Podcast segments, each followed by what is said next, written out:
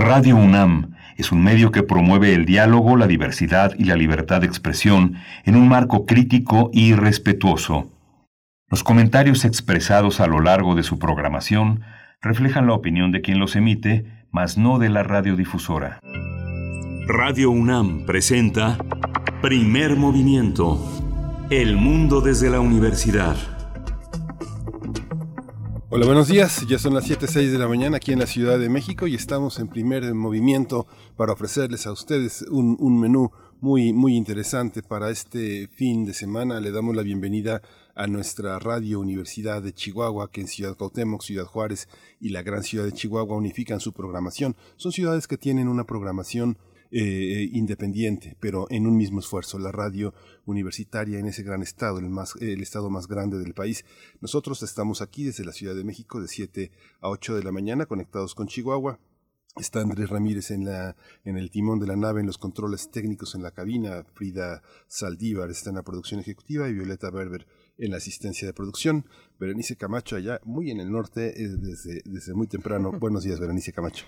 Muy buenos días, Miguel Ángel Quemain, qué gusto estar con ustedes en hoy, que es viernes, es viernes ya, 21 de mayo de 2021, eh, ya con eh, muchas eh, posibilidades alentadoras en el conjunto de las y los profesores, eh, pues que ya se acercan a ese panorama que hace un año pues se veía tan lejano, el de la vacunación. Así es que, bueno, de verdad que con, con mucho gusto de saludarles a todos ustedes, especialmente a los profesores esta mañana, por, porque fue el Día del, de, los Maestros eh, hace seis días, y lo hemos dicho acá, pero bueno, hay que reiterarlo porque es un, es un momento importante igual para la comunidad universitaria, no solamente esta, sino la que se extiende, bueno, a través de este, este logro, que es un logro de la humanidad, la vacunación, que ahí va, ahí va poco a poco entre, entre nosotros. Muchas gracias por su sintonía en esta mañana de viernes, donde tendremos como cada viernes complacencias musicales. Ya hay una lista importante de complacencias, pero envíen, envíen la suya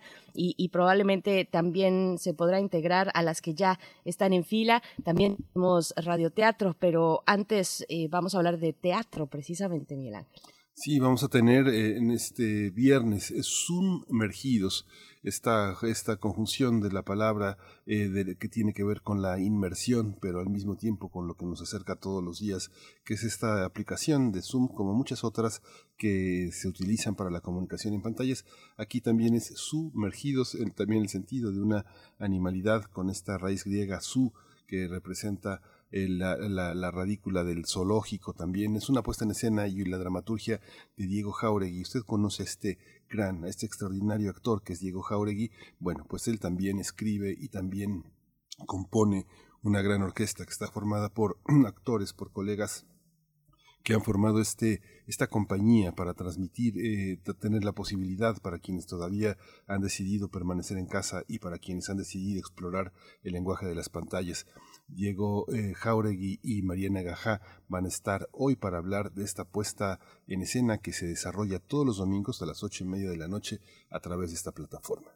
Y bueno, también tendremos nuestra propuesta de radioteatro, una propuesta de la producción eh, de Frida Saldívar, para presentar Mi nuevo hogar de Cristian de Ávila, que se encuentra en Cuentos de Casas Encantadas para Niños, Mi nuevo hogar, con ilustraciones de Alberto Flandes, una publicación de 1988 en Selector, Selector México. Voces, las voces son de Violeta Berber, Santimaya, Cecilia Esquivel, y Guadalupe Berber también, así es que bueno, también es un proyecto casi eh, extendido eh, no solamente del equipo de primer movimiento, sino extendido a muchos otros colaboradores y a veces también hasta familiares que pueden entrar en estas condiciones en las que tenemos, donde, ¿te acuerdas, Miguel Ángel? Hacíamos el radioteatro en vivo.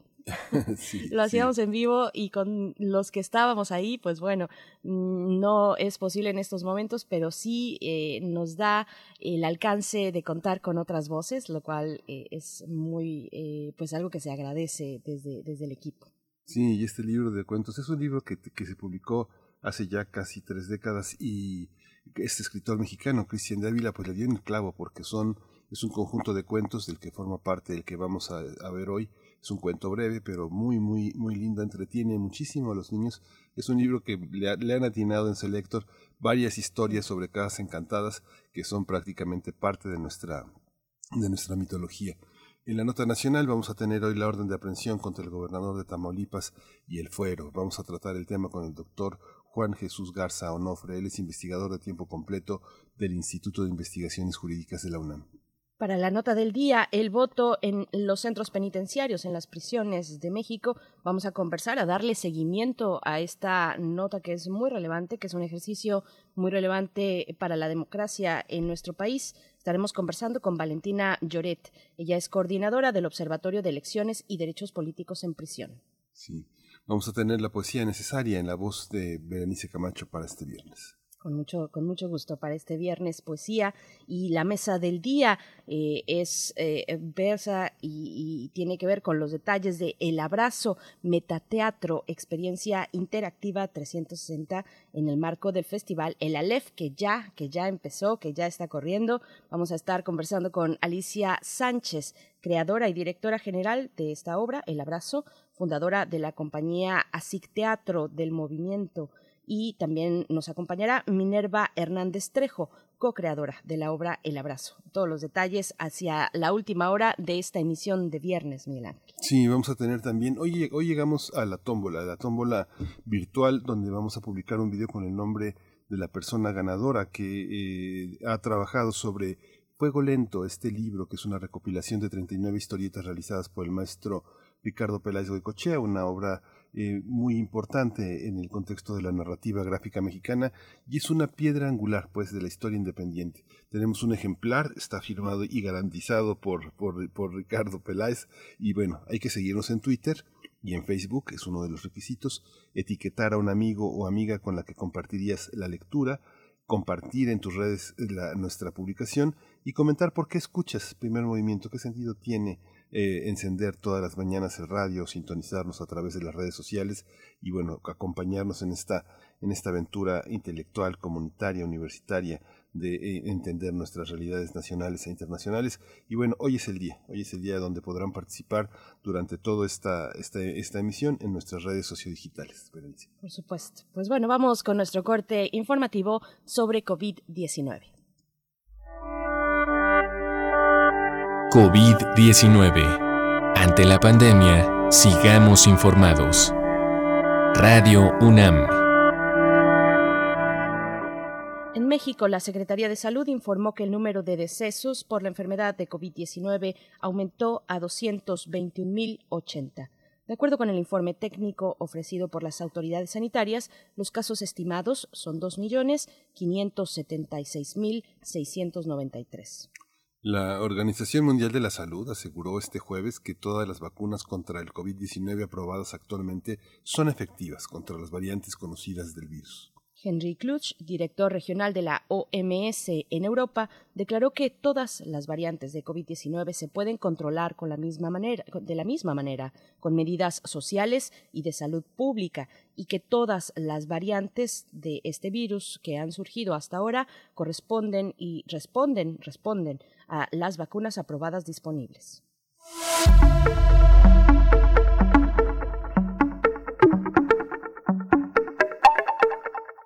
Paleontólogos de la UNAM, del Instituto Nacional de Antropología e Historia eh, INA y de Saltillo participaron en el descubrimiento del primer parasaurolofino reportado en México, ya que este género de dinosaurio solo se había encontrado en Canadá y en Estados Unidos. De acuerdo con los estudios, este singular ejemplar vivió hace 72, entre 72 y 73 millones de años en lo que hoy es Coahuila, donde fue hallado, sepultado en buen estado de preservación, como para describirlo adecuadamente. Eh, así lo explicó Ángel Alejandro Ramírez Velasco, estudiante de doctorado en el Instituto de Geología de la UNAM y uno de los descubridores de este fósil. Se trata de una nueva especie de dinosaurio eh, eh, herbívoro de gran tamaño cuya principal característica es una cresta alargada y grande en la parte superior del cráneo. Y bueno, en recomendaciones culturales, el ciclo de charlas Cómo llegué aquí contará este viernes con la participación de Eduardo Matos Moctezuma, arqueólogo, antropólogo mexicano, fundador y director entre eh, los años del 78 y el 82 del proyecto Templo Mayor, que llevó a cabo la serie de excavaciones y estudios de Axis Mundi de la ciudad de Tenochtitlan, antigua capital de los mexicas. Esta transmisión la, vamos a poder eh, beber eh, hoy a las 7 de la noche a través de Facebook Live de Comunidad Cultura UNAM. Así que bueno, apúntese, es, una, va a ser una, una aventura interesante.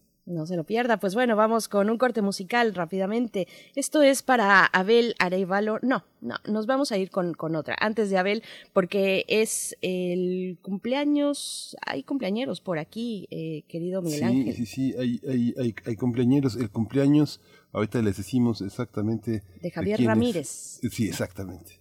Así es, de, eh, Javier Ramírez Amaro. De Javier Ramírez Amaro, por supuesto. Buenos Aires es la canción de Rafa Pons.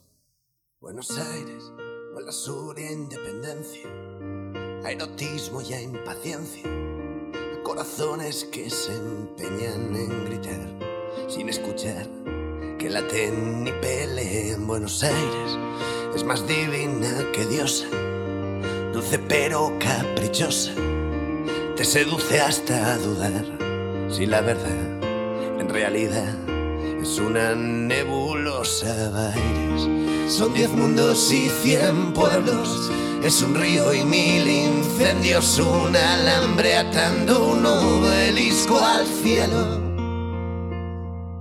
Los versos vuelan, las calles bailan, el sol te quiebra, el aire te mata, la noche no se acuerda de dormir. Ciudad de viento, campo de minas, separa el tiempo en cualquier esquina, te excita, pero te invita a vivir. Sé que no me necesita y grita que no sabe estar sin mí.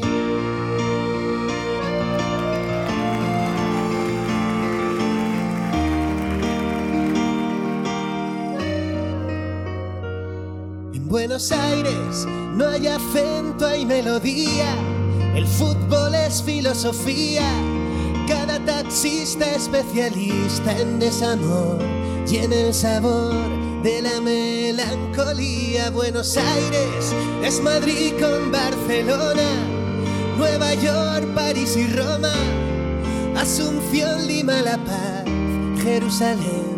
Son un arena que embriaga sus aromas, bailes tan de termo y sobremesa, tan santelmo y recoleta, tan de clan de bar de tango y chacarera. Los versos vuelan, las calles bailan, el sol te quiebra, el aire te mata, la noche no se acuerda de dormir. Ciudad de viento, campo de minas, separa el tiempo en cualquier esquina, te excita, pero te invita a vivir. Que no me necesita y grita que no sabe estar sin mí. Los versos vuelan, las calles bailan, el sol te quiebra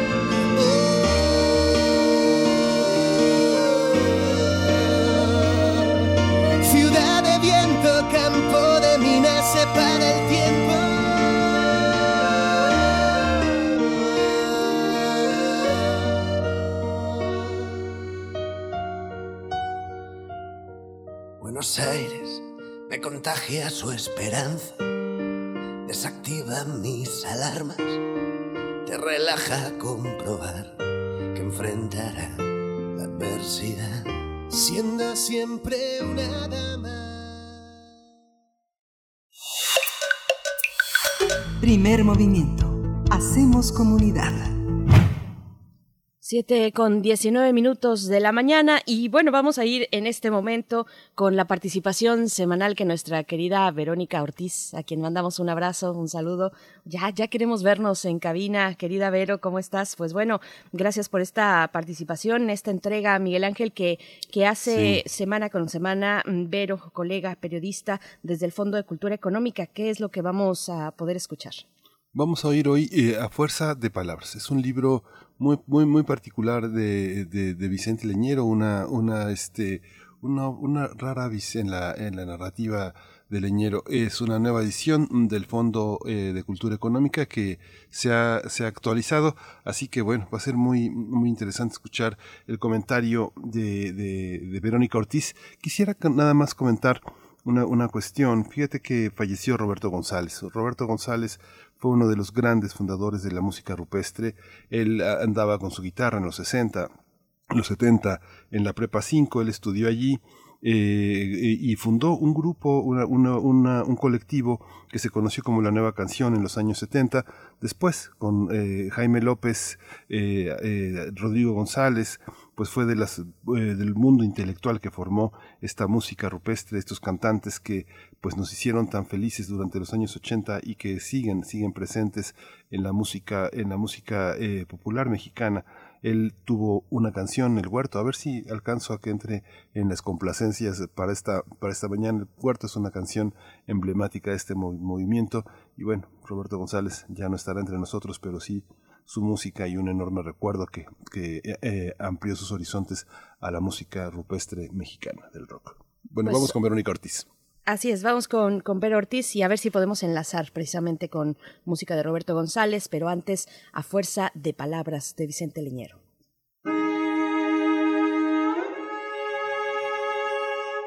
Saludo muy afectuoso a todas y todos los que hacen posible primer movimiento y desde luego a sus radioescuchas. ¿Cómo no reconocer, leer y releer al gran Vicente Leñero? A quien le agradecemos su incursión en distintos géneros narrativos como la crónica, entrevista, reportaje, cuento. Como dramaturgo, fue uno de los más innovadores y provocativos de su generación. Destacan sus obras Los albañiles y Pueblo rechazado. Escribió guion de televisión y cinematográfico, del que fue maestro de varios reconocidos cineastas. Sobresale, entre otros, el guion de la película El Callejón de los Milagros. Sus potentes novelas, como El Evangelio de Lucas Gavilán y La Gota de Agua, son parte ya de nuestra educación literaria. Hoy les traigo una joya, su primer novela, publicada en 1961 por la Universidad Veracruzana, que entonces dirigía Sergio Galindo. Entonces sí salió con el título de La voz adolorida Después una segunda versión, corregida por el propio Leñero, se publicó en 1976 con el título de A Fuerza de Palabras. Hoy el Fondo de Cultura Económica, en su colección popular, edita este vertiginoso relato que no da tregua por su intensidad. Parte monólogo en una vorágine de sucesos cometidos en el nombre de Dios, sin poder escapar de las consecuencias de su pasado, Enrique, el protagonista, con el aliento que le queda, vacía sin tregua la memoria que lo delimita. Vicente Leñero, periodista de Excelsior junto a Julio Scherer y fundador de la revista Proceso, nació en 1933. A través de los años libró distintas batallas a favor del periodismo libre, crítico y comprometido fallecido en 2014, nos deja textos memorables que le valieron reconocimientos y premios como el Biblioteca Breve de Seix Barral, el Juan Ruiz de Alarcón, el Javier Villaurrutia y el Nacional de Ciencias y Artes. Leer y releer a Vicente Leñero es mantener vigente su pasión por la verdad y la literatura, a fuerza de palabras la encuentra en la colección popular del Fondo de Cultura Económica. Es la primera novela de Vicente Leñero, quien decía, más importante que vivir es escribir. Más libros, más libres. Cuídate y cuídanos. Hasta la próxima.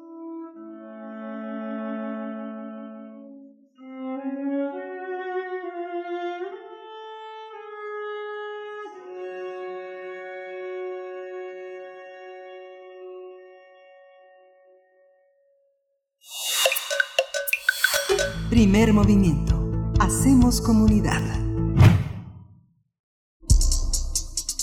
Viernes de ocio. Bueno, ya tenemos, ya tenemos, ya, ya nos enlazamos con nuestros invitados sumergidos. Es la puesta en escena en vivo que conjunta tres relatos cortos, la sesión, llegada y la nostalgia, escritos por el creador escénico Diego Jauregui y bajo la dirección de Rubitagli con las actuaciones de Teresa Rábago, el mismo Diego Jauregui, Mariana Gajá, Misha Arias de Cantoya, Astrid Romo y Miguel Soto, esta obra de teatro virtual se transmitirá todos los domingos de mayo y junio a las 8.30 de la noche en el canal de YouTube de Kuken Productionen. Las tres historias narran cómo los personajes viven en medio de una pandemia y a su vez tienen que mantenerse en confinamiento para proteger sus vidas. En medio de esta nueva realidad, todos los diálogos fueron escritos para la plataforma virtual Zoom. Sumergidos es la primera producción de Kuken Productionen, proyecto en el que participan creadores comprometidos con la escena teatral contemporánea. Bueno, cabe señalar que cuenta con un equipo creativo técnico y de producción integrado por Mirel Bartilotti, Alejandro Carrasco y Asail Sáenz. Y bueno, vamos a conversar, vamos a conversar sobre esta propuesta teatral digital en vivo. Y bueno, tenemos con nosotros esta mañana a Mariana Gajá. Ella es actriz, actriz de teatro, cine y televisión, egresada del Centro Universitario de Teatro del CUT de la UNAM y ha participado, bueno, en una gran diversidad, más de 50 puestas en escena. Fue nominada al premio Ariel como actriz de reparto y nos acompaña esta mañana aquí en Primer Movimiento. Mariana Gajá, gracias por estar aquí. Buenos días. ¿Cómo estás? Hola, Marina. Creo que, a ver, y, ahora creo que ya le estamos... Ya estamos por aquí con ella, aunque ya sonamos un poquito robotizados, pues es que nos sumergimos en esta, nos vamos a sumergir en esta conversación. Mm, vamos, vamos primero a escuchar parte de eh, una, una eh, parte de, de, lo que podemos disfrutar en la obra Sumergidos. Es un breve audio que compartimos con ustedes esta mañana. Vamos. Tienen el edificio invadido. Son de todos los tamaños. Ya no solo tienen esos extraños picos, ahora han desarrollado garras colas que mueven como látigos, penes viscosos, hocicos babiantes, colmillos enormes, desbordan pasillos y escaleras. Hay varios vecinos muertos y el piso está lleno de un líquido resbaloso y de sangre. Estamos, ya estamos de vuelta, Miguel Ángel Quemain, y bueno, estamos en compañía de Mariana Gajá, eh, que es eh, actriz en este eh, y parte del elenco de Sumergidos que acabamos de escuchar este pequeño extracto. Mariana Gajá, buenos días, ¿cómo estás? Hola, ¿qué tal? Muy buenos días, ¿cómo están? Muy bien, Mariana. Bueno, pues esta mañana eh, es, el preludio para lo que este domingo vamos a, ver como parte del proyecto de una compañía que se ha formado con primeros actores y con actores más jóvenes que justamente enfrentan un, un, un momento de pandemia en la que pues ya tal vez no sea importante discutir si es teatro o no es teatro lo que vemos, sino lo que vemos es realmente un esfuerzo de eh, pues de los de un conjunto de actores como son ustedes que se han reunido para enfrentar esta crisis de las artes escénicas. Diego Jauregui se inaugura como dramaturgo, muy buen dramaturgo, muy interesante, muy divertida, muy divertida de las tres escenas. Cuéntanos un poco el origen de esta, de esta reunión y qué es lo que significa en el contexto de nuestro teatro actual. Pues mira, todo esto surgió eh, de parte de Diego Jauregui, que es un gran actor con una trayectoria impresionante y que de pronto, pues en el confinamiento, eh, este, pues surgió como esta necesidad de, pues de crear, ¿no? Eh, pues los, los teatros fueron los primeros que se cerraron y nosotros que nos dedicamos a eso, de pronto dijimos, ¿y ahora qué hacemos, no? Entonces, este, pues Diego se puso a escribir y junto con Misha, que es el otro compañero Misha Arias de la Cantoya, que también es un excelente actor, dijeron, pues vamos a montar estas obras, hay que hacer algo, maestro Jauregui. Y, y Diego, pues maravilloso, escribió estos tres textos pensados para hacerse en una plataforma virtual y nos convocaron y pues obviamente con muchísima alegría y y este y ímpetu y ganas de, de crear nos unimos a, al barco de sumergidos. Y pues ha sido una experiencia muy gratificante porque pues uno se da cuenta que pues que la creatividad y que y que el teatro rebasa estas fronteras este cómo la podría decir como de, espacio y tiempo no que, que siempre van más allá la ficción no y y bueno y finalmente pues es un barco que nos ha salvado a todos en muchos sentidos, ¿no? Porque porque creo que la pandemia le pegó muy duro a, a nuestro gremio, a los actores y más los actores que nos dedicamos al teatro. Y, y pues fue una manera de, sentirnos acompañados, de sentirnos que, que no estamos solos, de tener al menos sentir que, que, estamos en contacto con el público, porque sabes que dando la función, la función se está, se está dando en vivo y uno se pone nervioso aunque esté en su casa y sabes que, que hay pantallas conectadas y, y que te están viendo, ¿no? Es, es, yo creo que es una sensación parecida, yo creo que también como al radio, ¿no? Que, que estás ahí en cabina, pero sabes que hay muchísima gente que te está escuchando, ¿no? Entonces también es una gran responsabilidad y, y, y bueno, y, y un gran compromiso. Y pues estamos todos los domingos a las ocho y media ahí eh, en un link que la productora Mirel Bartilotti, que es eh, gmail.com hay que escribirle y ella te manda el link y pues entras, ¿no? Y, y la cooperación es voluntaria. Muy bien, eh, Mariana Gaja. Bueno, una obra que se crea ex profeso, entonces, para estas condiciones de confinamiento, pero ningún proceso es tan inmediato. Saltar de lo físico, del escenario, de las tablas, a lo virtual, a ese pequeño recuadro, eh, pues es, es un proceso de aprendizaje también. ¿Cómo fue para ti como, como actriz dar ese brinco a lo digital? Pues mira, eh, creo que, que, que de alguna manera eh, lo hemos hecho, ¿no? Porque es una cámara y si has hecho algo que tenga que ver con, con trabajo del actor frente a la cámara, como ya sea televisión o cine, pues hay algo ahí de, de ese lenguaje que, que uno sabe más o menos de qué se trata, ¿no? Pero esto es como una plataforma virtual, es tal cual actuar para, para, para, para Zoom o para, para cualquier plataforma, ¿no? Entonces tiene como una particularidad, pero que ahora siento que es que es mucho de esta época, que es pues pues las llamadas virtuales, la la en, en, en todo este año y medio cuántas veces no no hablamos con nuestros seres queridos por la pantalla y se volvió como algo muy muy natural y algo que formó parte de nuestra vida del cotidiano muy impresionante. Entonces creo que que fue muy inteligente de parte de Diego eh, escribir estos textos así, ¿no? Y actoralmente, pues es, es también rico porque finalmente te estás viendo, pero no te estás viendo y aprendes a, a, a dosificar tu energía y a, y a mandarla a través de, ese circulito negro que sabes que ahí están las personas que te están viendo. No sé cómo explicarlo, creo que creo que el actor tiene tiene siempre como la capacidad de de donde llega a dar función, ya sea un teatro de el nuestro teatro increíble, el Juan Ruiz de Alarcón en la UNAM o, o el Santa Catarina, ¿no? Que de repente la energía es distinta como actor si te vas a presentar en el Juan Ruiz o si te vas a ir al Santa Cata, ¿no?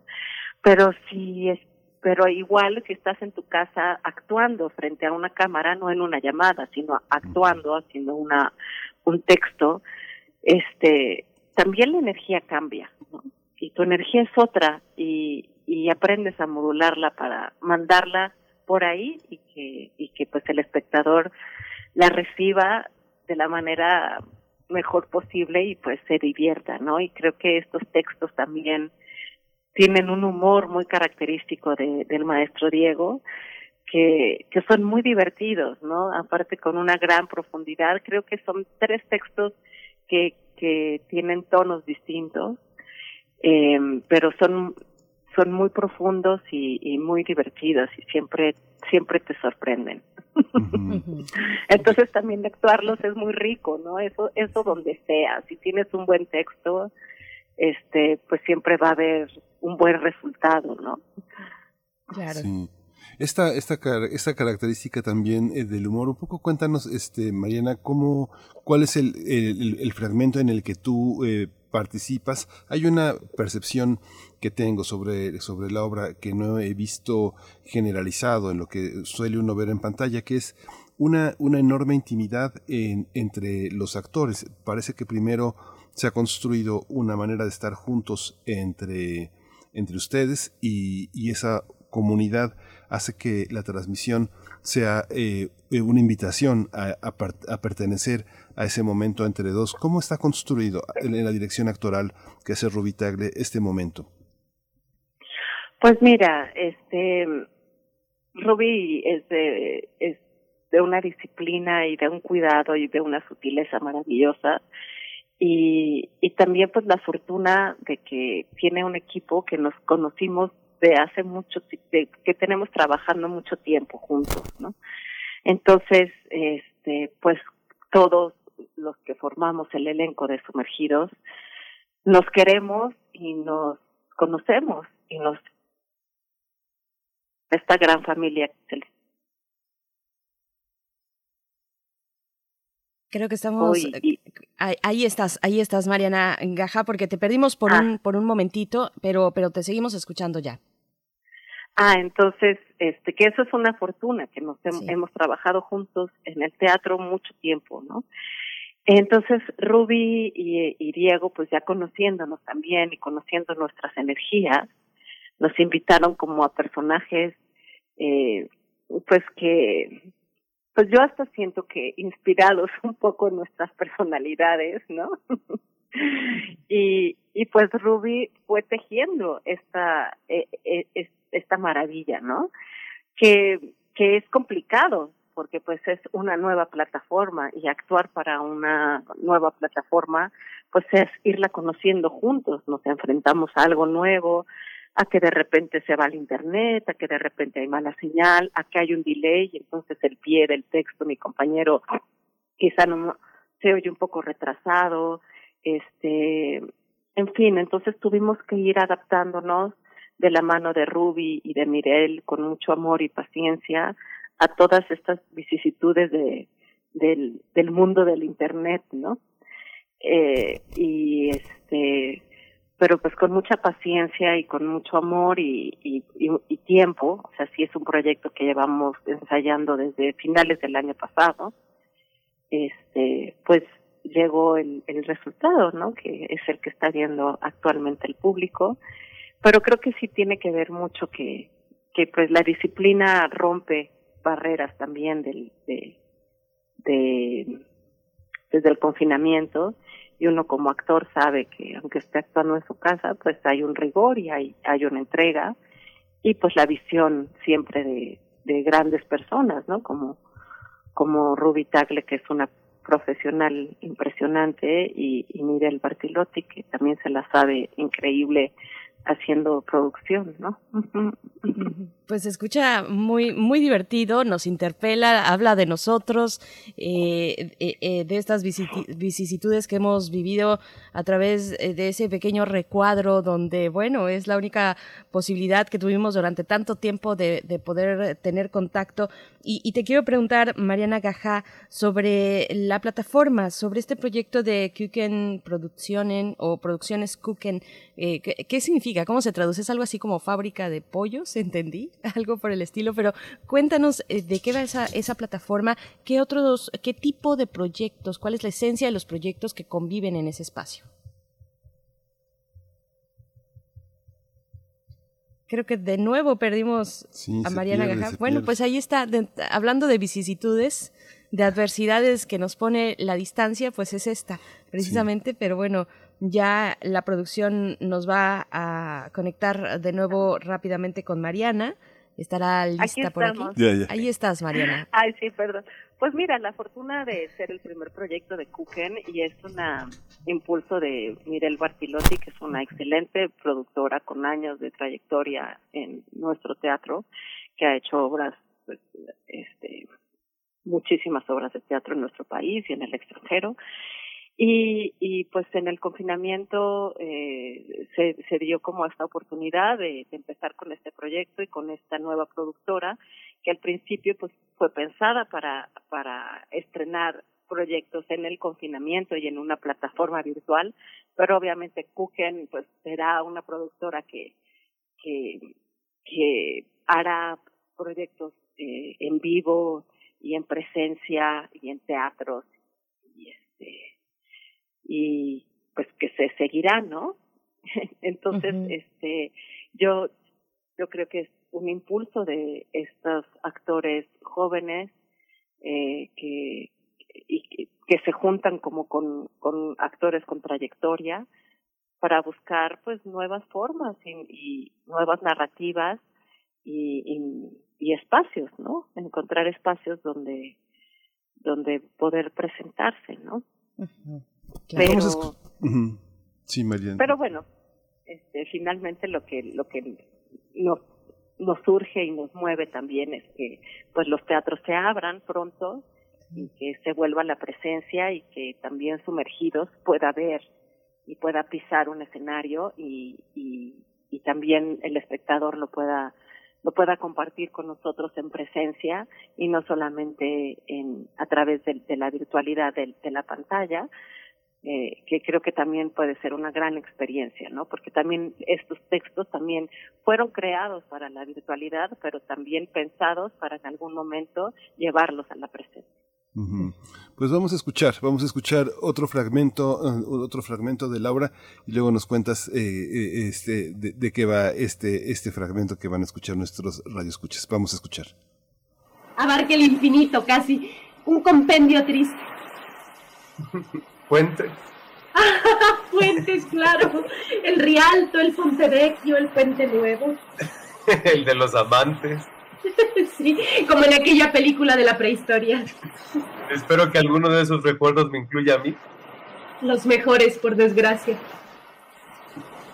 Tú y yo abrazados en el fondo. sí, muertos de frío, compartiendo una larguísima bufanda. Esta precisamente viendo los barcos pasar. los barcos. ¿Existirán todavía?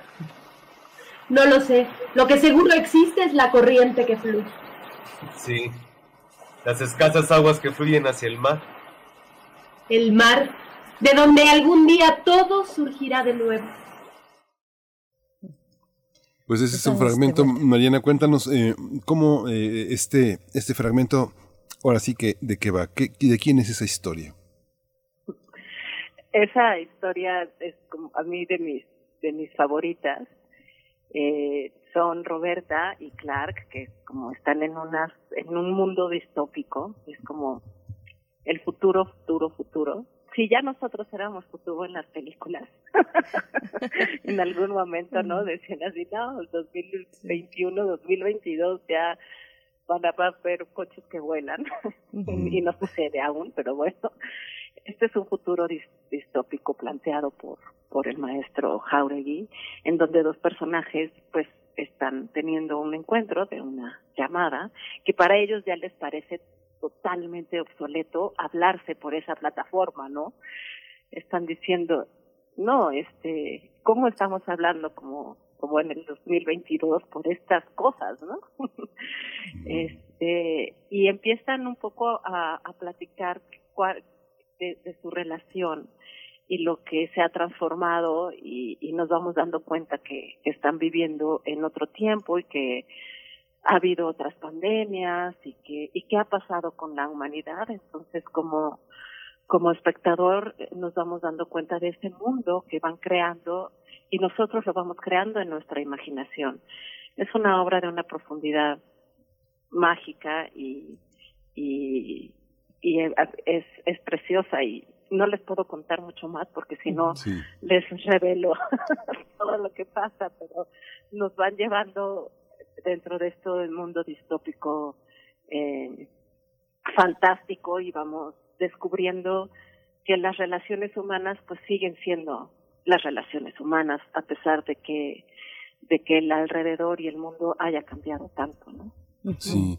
Hay una, hay una parte, eh, Mariana, que cuando hablas de volver a los teatros y volver eh, a partir de una serie de obras como estas, breves, eh, hay una manera de volver de la misma manera, pensando lo que tenemos en pantalla hoy, si es teatro o no es teatro, se regresará del, del mismo modo cuando los teatros están al 30%, cuando es muy difícil recuperar, en el caso de las compañías independientes, lo invertido, es algo muy, muy, muy, muy complejo. ¿Cómo se pretenda, cómo, se cómo, cómo les pasa como compañía esta situación a la que llegaremos en algún momento de regreso? Pues, pues bueno, pues finalmente como gremio creo que ha sido muy dura la pandemia para todos. Este, creo que el teatro ha sufrido mucho. Nos extrañamos, este, extrañamos la presencia. Yo, yo siento que el teatro es presencia. Esto que estamos haciendo es otra cosa, que no es cine, que no es televisión, pero son nuestras ganas de los teatreros de, de estar y de no y de no perder la comunicación con el público y con nuestro quehacer de alguna manera. Pero yo en definitiva creo que el teatro es presencia y que y que regresaremos y que regresaremos más fuertes que nunca porque porque el actor se nutre de, experiencias, eh, el, los directores, las directoras, las actrices, nos nutrimos de la vida y, de, y de lo que sucede en esta y qué, y qué cosa que nos ha sucedido. Entonces creo que hay unas ganas y un corazón eh, eh, con muchas ganas de vibrar y de pisar tablas y de pisar escenarios y, y que regresaremos muy fortalecidos y que y que costará trabajo, como siempre ha costado. Nunca ha sido fácil. No, el teatro nunca ha sido fácil nuestro quehacer. Siempre, siempre hemos tenido que, que, que demostrar y que, que traer el público a los teatros casi casi con flauta, ¿no? y ya y ya que llegan y los pisan y se encantan, se cautivan y, y se genera un espectador y se genera otra vez esas ganas de, de estar ahí en, en el teatro, ¿no? Pero nunca ha sido fácil. Entonces creo que, que lo sabemos hacer y que ninguna pandemia nos va a derrotar, ¿no? El teatro resurgirá y resurgirá más fuerte que nunca y creo que también el espectador está fortalecido y el espectador quiere presencia. Entonces yo confío que que va a ir el espectador al teatro, porque también quiere contacto humano. No hay como el contacto humano, no hay como, como esa retroalimentación que uno tiene en, directamente con, con el actor en, en un teatro, o en un concierto, o en un, o, en un evento en vivo. No hay, no hay comparación. Entonces creo que también los espectadores, en cuanto el miedo se, se, se pase, en cuanto la vacuna, ya estemos todos vacunados, creo que, que correrán, se llenarán los teatros, esa es mi sensación. No tengo miedo, confío en que, en que el contacto humano va, es necesario y, y la gente y nosotros, nuestros corazones, lo queremos y lo iremos a buscar. Por supuesto. Pues Mariana Gajá, te, te agradecemos esta charla, eh, que, que, compartas así también con esta claridad y con esta honestidad y de corazón abierto, pues lo que está ocurriendo con, con los de tu gremio, con tu gremio tan querido en, en este espacio para nosotros. Ojalá, te, pues esperamos cumplir con la misión de antojarle a la audiencia a que asista a Sumergidos. Cuéntanos nada más muy brevemente mm, cuáles son las coordenadas para asistir. Las coordenadas son eh, a las, bueno, todos los domingos, a las, desde las 8 de la noche se abre la plataforma eh, en YouTube y este y la función empieza a las ocho y media. Y para acceder a la plataforma hay que mandar un mail a la producción que es eh, gmail.com y eh, cooken con doble con K. Y este, ay, perdón, que se acaba de despertar mi hija, discúlpeme. Buenos días, le damos los buenos días de una vez. sí, buenos días, Elena. Y mandan un mail a, a Mirel y ellos les manda, ella les manda el link y ya con el link ya entran a la plataforma. Y Muchas hay, gracias, hay una cuenta bancaria de una corporación, este, todos sabemos que no comemos de, de los aplausos ni de los views, pero pues es una cooperación voluntaria realmente. Entonces, pues hay una cuenta por si quieren este aportar algo a nuestra productora, seremos muy felices. Pero es muy sencillo, este, y cualquier duda, si hay algo que no pueden, no pueden entrar o hay algún problema, siempre Mirel o Alejandro, este, que son unos másters ahí de, son amigos de, de las cosas del internet, como les decimos, este, les, les pueden ayudar para guiarlos para que puedan entrar y disfrutar de la sesión. Fabuloso. Muchas gracias, eh, muchas gracias Mariana Gajá. Pues ahí estaremos el domingo a las ocho y media a través de Cook en Producción en, en, en, el canal de YouTube y en el, en el, en el mail cookenproductionen arroba gmail.com. Muchas gracias por esta conversación esta mañana. Hasta pronto. Hasta pronto. Mariana Gajá, pues ya, es que, es que se despierta la familia. Es algo que nos pasa a nosotros también, Miguel Ángel. Sí, sí, sí. Y, y, que estamos aquí malabareando un poco, pero bueno, siempre con mucho gusto y con el privilegio de estar eh, compartiendo con ustedes, como lo haremos a continuación con el radioteatro. Viene ya nuestro radioteatro. Creo que nos vamos a ir con un música. poco antes con música. Precisamente vamos a escuchar para Abel Arevalo, con, con mucho cariño para ti, Abel, el esqueleto de las víctimas del doctor Cerebro.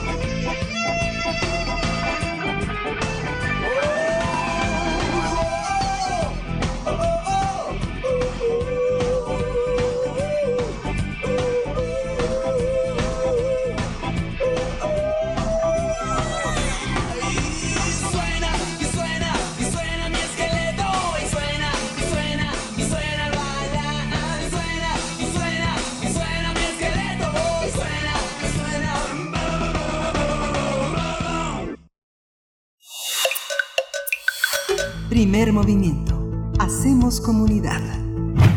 Llegó el momento del radioteatro aquí en Primer Movimiento. Mi nuevo hogar de Cristian de Ávila se encuentra en Cuentos de Casas Encantadas para Niños. No se pierdan esta colección eh, de Selector México. Y bueno, con las voces en esta ocasión, nuestro radioteatro de Violeta Berber, Santi Maya. Saludos a Santi Maya, Cecilia Esquivel y Guadalupe Berber. Vamos con Mi nuevo hogar, ilustraciones de Alberto Flandes, publicación de 1988. Para teatros, los radioteatros de primer movimiento. Cuentos de casas encantadas para niños. Mi nuevo hogar. Autor, Cristian de Ávila. Ilustraciones por Alberto Flandes. Editorial, Selector. Año 2003, México. ¿Esta será mi nueva casa? Donde vivía antes había mucha agua. Y era tan tranquilo. Parecía una alberca, porque no era tan profundo como el mar. No es que yo sea una niña diferente a las demás. No. Pero allí nunca tuve frío ni hambre y podía moverme a mi antojo. Nadar, dormir, jugar. Lo más importante era que me sentía segura y feliz. ¿Fue el deseo de conocer otros mundos lo que me hizo salir de mi cálido hogar? Pero ahora estoy atemorizada de estar en este lugar. Solo puedo ver lo que sucede. No puedo moverme. Me lo impiden estas cobijas que me envuelven y me estorban, aunque sean suaves. Sin duda, esta casa está encantada. Aquí hay enormes bolas que ruedan por doquier. Y a veces llega una mano gigante y me mueve la casa para allá y para acá. A diferencia de mí, parece que no se cansa nunca. Pues cuando hace eso, no sé en qué momento me quedo dormida. Debo admitir que ese movimiento me gusta. Y a veces hasta llamo la atención de esa persona gigante para que venga a mecerme. Por las noches me acechan animales salvajes. Puedo distinguir claramente sus ojos en la oscuridad, siempre mirándome. Un oso peludo, un dinosaurio, un conejo que parece amigable, pero aún así no me fío. Nunca imaginé lo diferente que sería mi vida aquí. ¿Será que voy a tener que adaptarme? Todo resulta hostil, confuso. Tengo ganas de huir, pero luego, irremediablemente, me vuelvo a quedar quieta, observando el mundo a mi alcance. Un mundo donde todo mide diez veces más que yo.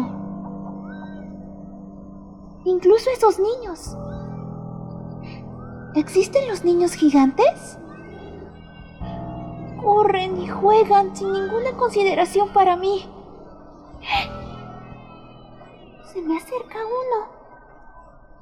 Llega hasta mi casa y me puede ver perfectamente porque en lugar de paredes hay rejas. ¿Seré un prisionero? El niño me mira con odio. Seguro que me quiere hacer daño. Me enseña su lengua. ¿Qué hago? Me hace gestos. Dice algo, pero no lo entiendo. Se calma. Asegura que me quiere. Pero la dulzura le dura poco y vuelve a enojarse. Niña intrusa, intrusa, intrusa, intrusa. Yo era el más pequeño. No lo entiendo. Alza su mano como si quisiera aplastarme. Debo hacer algo. ¿Qué le haces a la niña, hijo?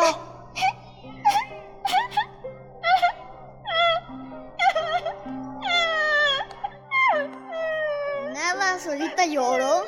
¡Mentiroso! me asustaste. Pero ahorita no puedo acusarte.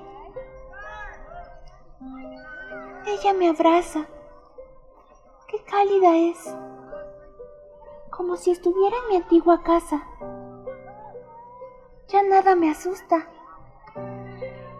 Cuando tenga que salir de aquí, sé que me encontraré con un mundo más agresivo y hostil. Pero a su lado, ya no tendré miedo nunca más. Cuentos de casas encantadas para niños. Mi nuevo hogar. Autor, Cristian de Ávila. Ilustraciones por Alberto Flandes. Editorial Selecto. Año 2003, México.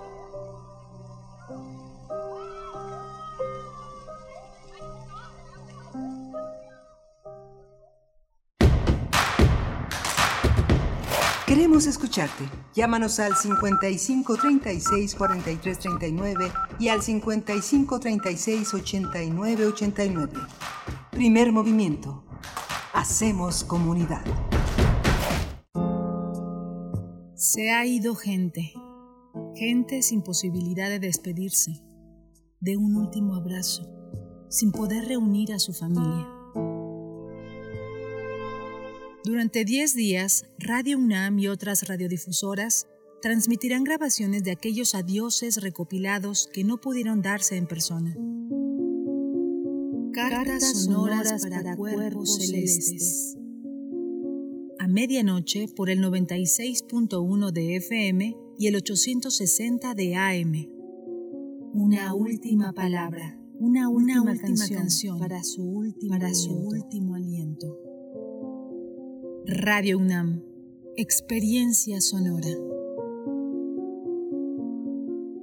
Ana Valderas, candidata a diputada federal.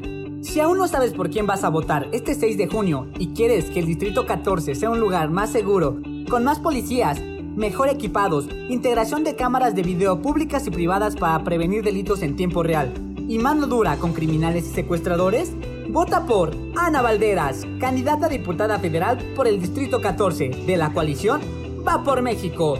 Cambiemos, México nos necesita a todos. Vota PAN. ¿Quieres que en México siga la lucha contra la corrupción? ¿Quieres que sigan las pensiones para adultos mayores y las becas para las y los estudiantes? ¿Quieres que sigan los apoyos al campo y los programas sociales? ¿Quieres que el acceso a la salud siga siendo un derecho universal? ¿Quieres sacar al PRIAN de una vez por todas? Si tú quieres apoyar a ya sabes quién para transformar a México, entonces vota todo Morena. Vota por las y los diputados federales de Morena, la esperanza de México. Merecemos vivir en paz, en un Iscali seguro, limpio y moderno, con obras y servicios de primera, con espacios pensados en las personas, con programas que apoyen a nuestras familias, a los jóvenes, a las mujeres, a la gente que trabaja y sufre la indiferencia de este gobierno. Merecemos algo mejor. ¿Por qué no luchar por ello? Con valor, con pasión, con alegría. Por ese Iscali que soñamos. ¡Cada día! Con Carla Fiesco, el Iscali que merezco. ¿Sabes qué tienen en común? El polvo de una estrella durmiente, el moco de King Kong o el enano más alto de todos. Pues que a todos los puedes encontrar en la radio.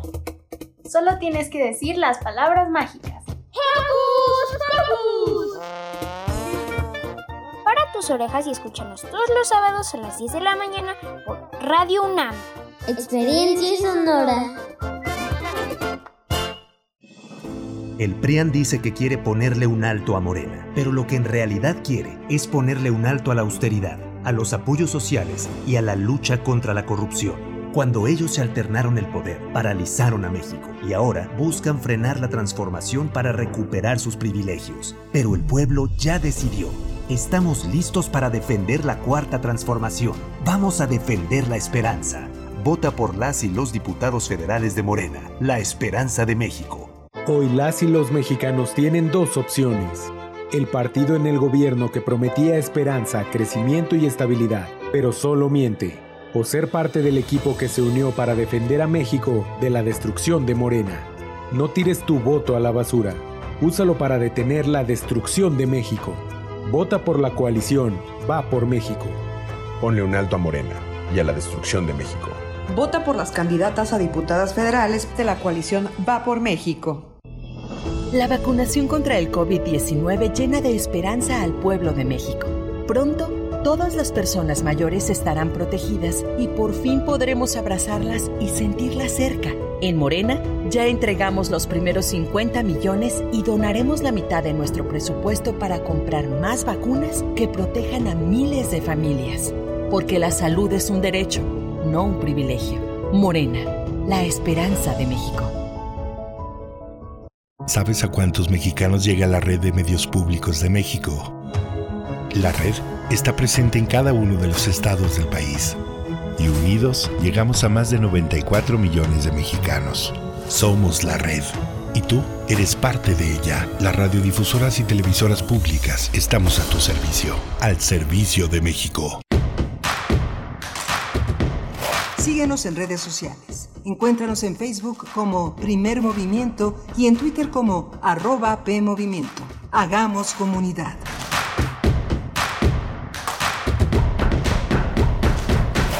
8 con 6 minutos de la mañana es la hora del centro del país, en el centro del país, donde transmitimos a través del 96.1 de la frecuencia modulada, del 860 de la amplitud modulada y también en www.radio.unam.mx. Les damos los buenos días a quienes se suman en esta transmisión que recorre tres horas de la mañana en, eh, aquí en Radio UNAM. Bienvenidos, bienvenidas a Primer Movimiento. La radio Nicolaita también nos enlaza a través del 104.3. Abrazos y saludos a Morelia, a la Universidad Michoacana de San Nicolás de Hidalgo. Y bueno, estamos aquí, permanecemos aquí a sana distancia en los micrófonos. Miguel Ángel Quemain, ¿cómo estás, Miguel Ángel? Hola Berenice, Berenice Camacho, buenos días, buenos días a todos nuestros radioescuchas, a nuestros radioescuchas allá en Morelia, Michoacán, con la radio Nicolaita, ya enlazados de 8 a 9 de la mañana.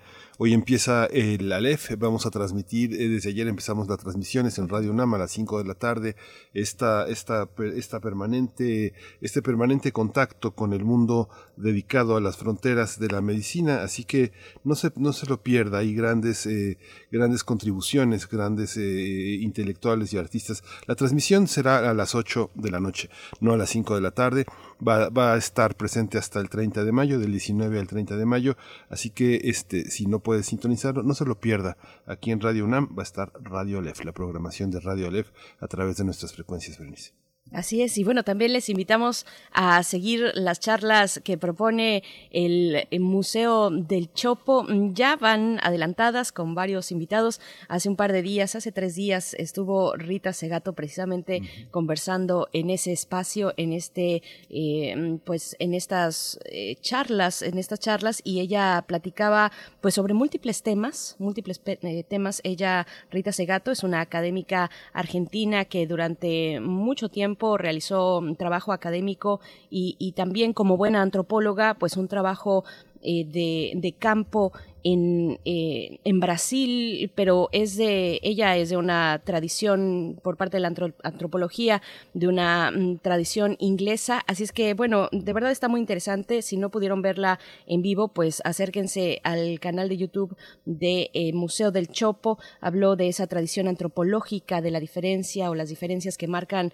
eh, el estudio, los estudios antropológicos de un lugar tan emblemático para ello como lo es Inglaterra, pero también las diferencias con la tradición norteamericana, con Europa, en fin, también conversa sobre nuestra percepción de la vida y la muerte actualmente en pandemia cómo eh, pues la virtualidad nos ha alejado de, del dolor, de lo que significa, de lo que traducimos como dolor y, bueno, también asimismo de la vida y de la muerte. Vale mucho la pena. Rita Segato en el Museo del Chopo. Acérquense a esta serie de conversatorios que, que, este museo tan entrañable pues ha preparado para nosotros.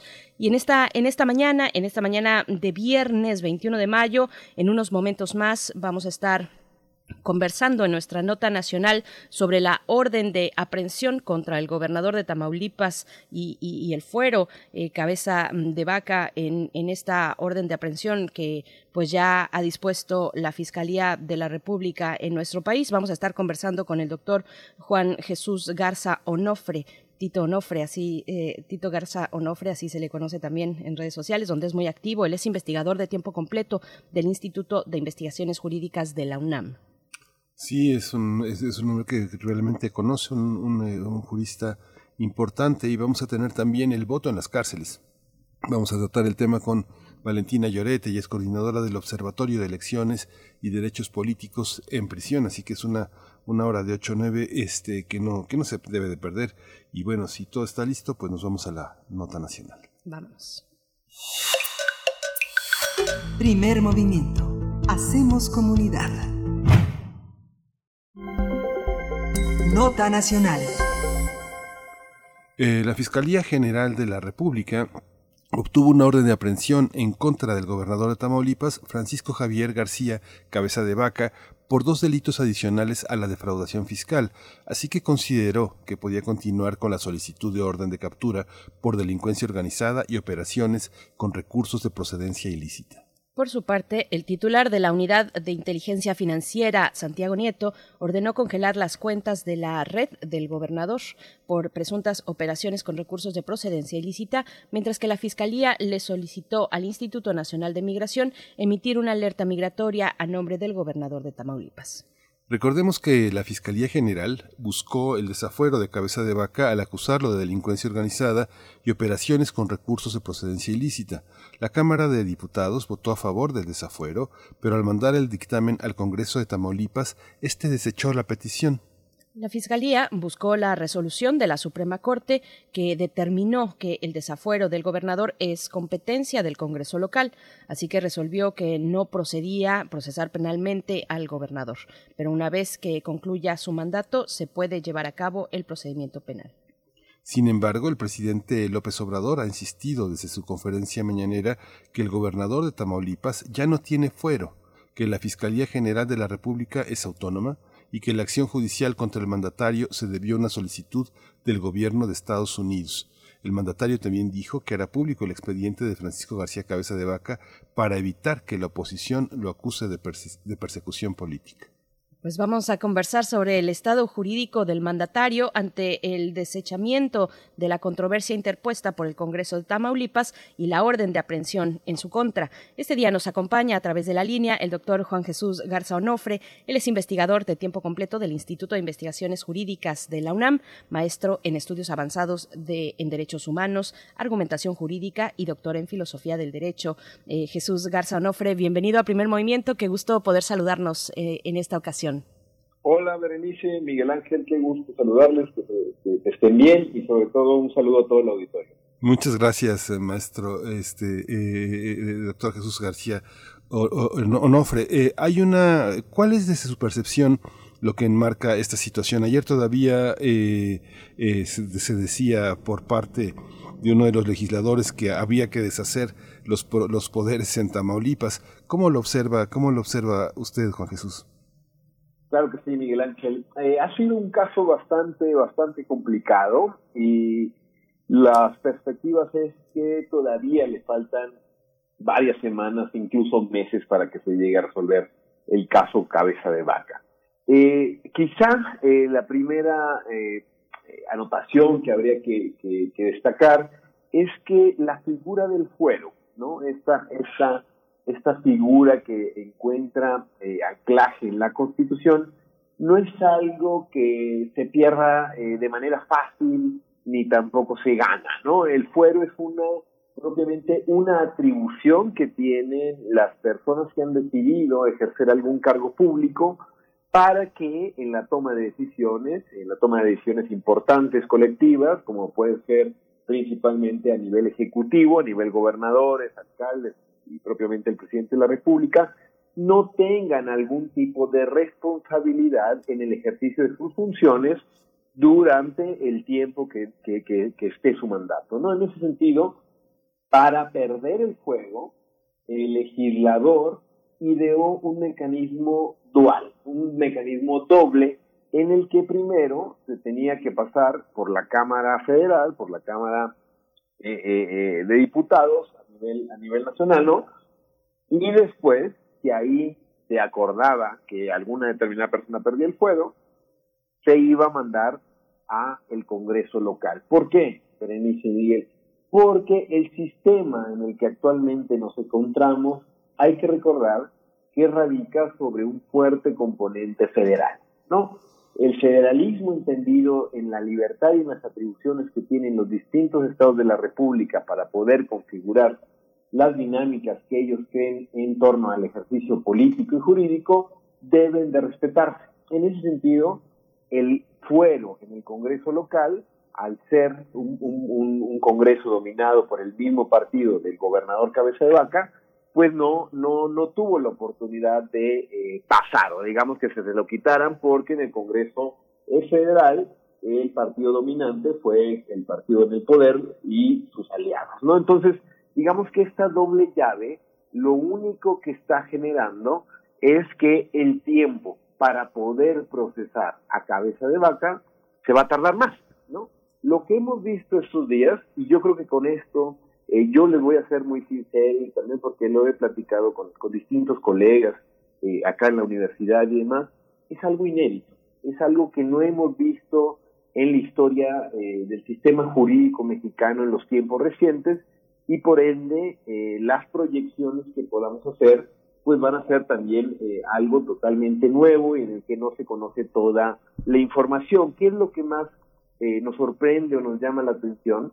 Es que a pesar de que no se, eh, eh, hasta el día de hoy, no existe propiamente una declaratoria de pérdida de fuero del gobernador Cabeza de Vaca, e incluso esa resolución del Congreso de Tamaulipas se impugnó en la Suprema Corte y en un desechamiento, hay que decirlo, muy bien hecho, muy bien estructurado por parte del- de la ponencia del ministro Juan Luis González Alcántara, ministro que fue nombrado para Andrés Manuel López Obrador, simplemente dice lo deja sin materia, dice no hay posibilidad de que el, el gobernador Cabeza de Vaca siga teniendo fuero. A pesar de estos dos eh, eh, eh, eh, barreras o estos dos diques para que se le pueda procesar a Cabeza de Vaca, un juez tiró una orden de aprehensión. Aquí hay que hay que ser bien bien bien hay que destacar muy bien la información. Este juez probablemente lo que está haciendo es un ejercicio ilegal e incluso que puede tener consecuencias criminales. ¿Por qué? Porque para liberar una orden de aprehensión no se pueden ignorar los requisitos de procedibilidad, ¿no?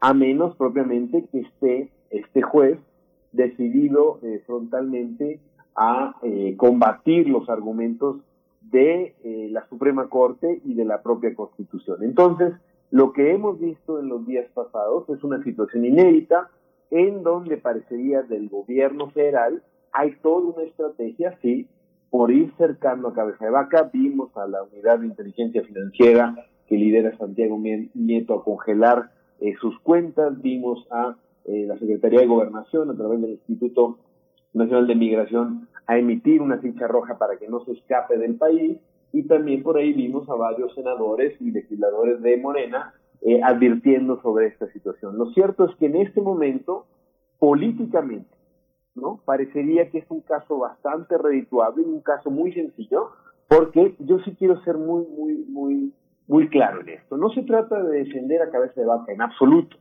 Yo creo que es un personaje que de verdad creo que eh, tiene que ser puesto ante la ley y tiene que responder por sus múltiples eh, eh, sospechas que se ha levantado en torno a propiedades, vínculos con ciertos grupos y demás, ¿no? Lo que pasa es que si se quiere realmente hacer las cosas bien y en orden conforme a lo que dicta la Constitución, habría que ser muchísimo más cuidadosos y diligentes.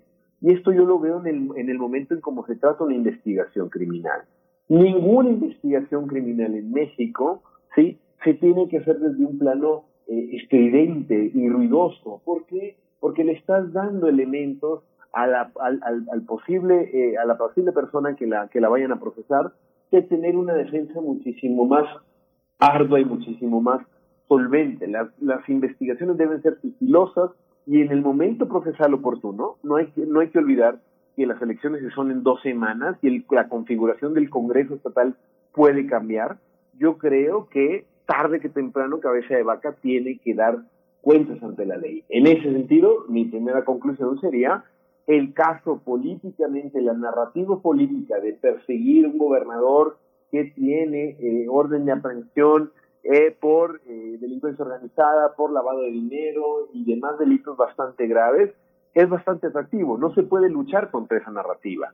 Sin embargo, jurídicamente, esto no tiene ni pies ni cabeza. Jurídicamente es la primera vez que en lo personal me toca ver que una orden de aprehensión, que un juez vaya en contra de una resolución de la Suprema Corte de Justicia de la Nación y también de lo que ha dictado la propia constitución política del país.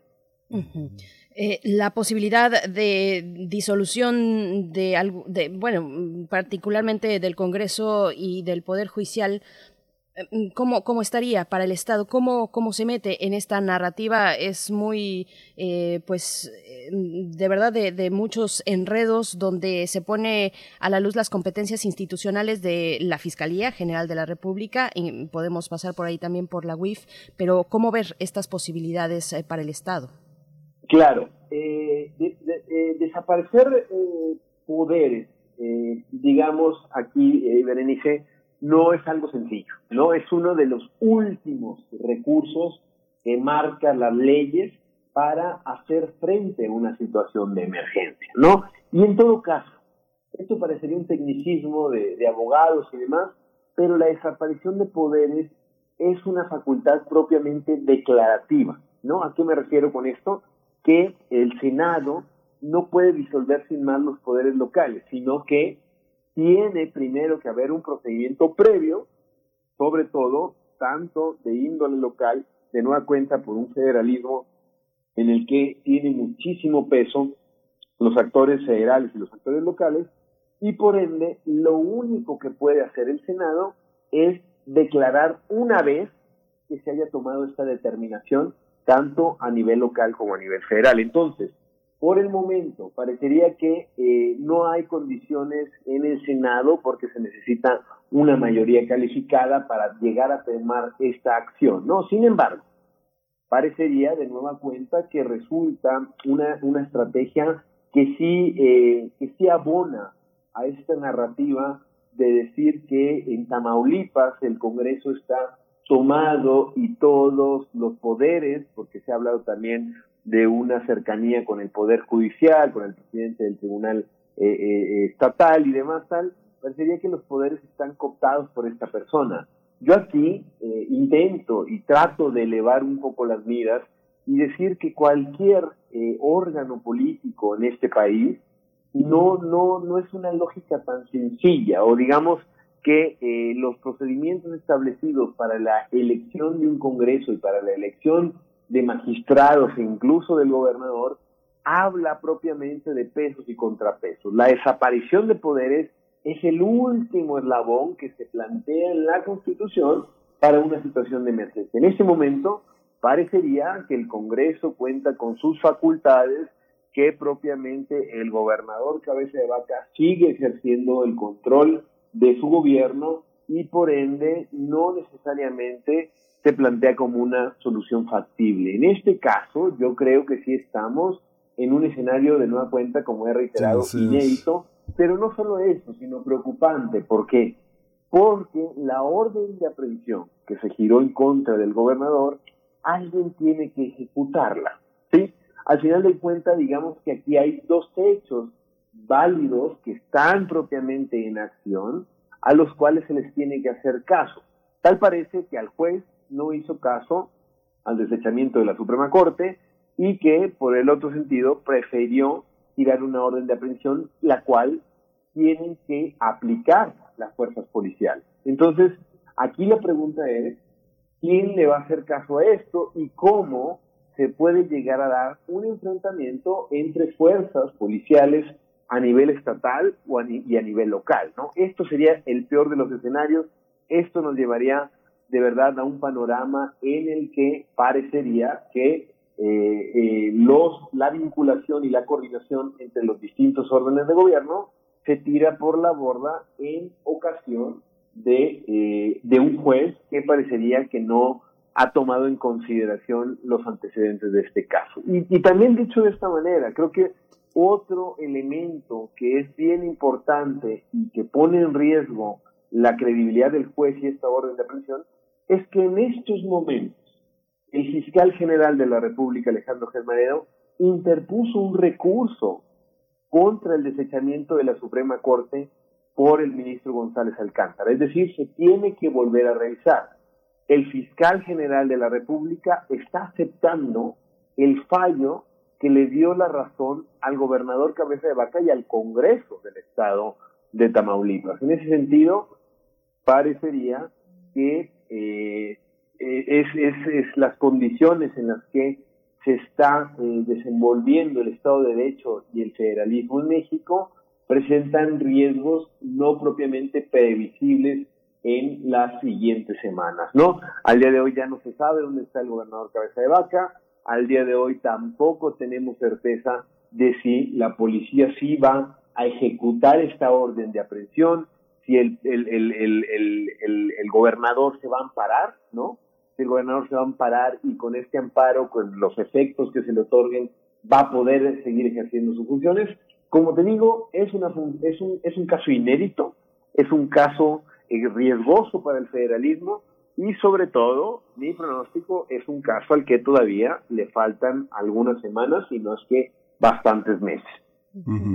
Lo que pasa, eh, eh, Juan, que hay una construcción de la de, de, de, una acusación por parte de la de la fiscalía, Juan Jesús. Hay una eh, se le han congelado las cuentas. Eh, pareciera que el, el, Congreso está constreñido, está amenazado por un delincuente. Pareciera que esta manera de cerrar filas protege una una acción que que está en contra de ventilar eh, un proceso de altísima corrupción, un, un, uno de los casos pues tan importantes tal vez como sea este los que tenemos en, en, en la palestra, que es el caso de Rosario Robles, el de, el de, el de Lozoya, que son casos que, que, que ha utilizado políticamente eh, el, el, gobierno en turno. ¿Cómo, cómo no quitar esa, esa imagen? Hay en la historia, ahora que tú hablas de que es la primera vez que encuentras una situación así de un gobierno de un gobierno tan eh, pertrechado con, como el que eh, está representado ahora en, en, este el gobierno de cabeza de vaca ¿Hay, ¿Hay algún caso así en la historia reciente del país donde cierren filas de tal manera? ¿Qué pasa con la universidad? ¿Qué pasa con los actores sociales? ¿También protegen a su gobernador? ¿Es una, ¿Es una expresión nacionalista? ¿Se va a independizar el Estado? Este, ¿Cómo va a ser eso? Claro, gracias, gracias por la pregunta, Miguel Ángel, me parece bastante pertinente. Aquí solamente una, una, una puntualización. El congelamiento de cuentas que realizó Santiago Nieto a través de la UIF no está vinculado con el ejercicio de la, de la acción penal, ¿no? Eh, no, no necesita control judicial. Digamos, eh, para entenderlo de esta manera, a cualquier persona se le podrían congelar sus cuentas y esto no significa que abone a necesariamente construir un caso muchísimo más amplio o más eh, sólido desde, desde la acción penal. Esto, esto hay que decirlo, que aquí sí parece una acción eh, orquestada desde distintas eh, plataformas del gobierno en turno, ¿no? Y esto es lo que llama muchísimo la atención. Habrá que decir que el primero que hace una notificación de que el Congreso, eh, perdón, de que se está girando una orden de aprehensión en contra de la resolución del Congreso es el senador Ricardo Monreal. Aquí sí, sí, sí, esto, esto no te habla de una autonomía propiamente en la Fiscalía, sino al contrario, se levanta ciertas sospechas de cómo se está actuando. Dicho esto, claramente, sí, claramente el gobierno, el gobierno de eh, Cabeza de Vaca, el gobierno de Tamaulipas, enfrenta una situación de bastantes sospechas y una situación en el que parecería que la corrupción y en el que parecería distintos actos están generando eh, la pérdida de confianza en torno al gobernador. Sin embargo, Miguel Ángel, y yo creo que eso hay que ser muy claro eh, para, para comentar a todo el auditorio, sin embargo, ¿sí? a través de sospechas, a través solamente de pronunciamientos por parte del presidente, congelamiento de cuentas y más tal, no se construye un caso y no se puede perder así de la noche a la mañana las eh, eh, las reglas por las que este, este este este gobernador ha sido electo no en ese sentido mi respuesta es de que sí dónde está el papel de la sociedad civil de la universidad además yo creo que estamos exactamente a dos semanas de poder de que la ciudadanía de Tamaulipas pueda refrendar la confianza en el gobernador o bien por el otro lado retirarle esto. Imaginemos que en la próxima elección del 6 de junio, en la que se renueva el Congreso, ¿sí? la configuración del Congreso cambia por completo, ¿no? Cambia y ya no va a tener mayoría el, el, el, el PAN, ¿no? Sino va a tener mayoría en los otros partidos y demás.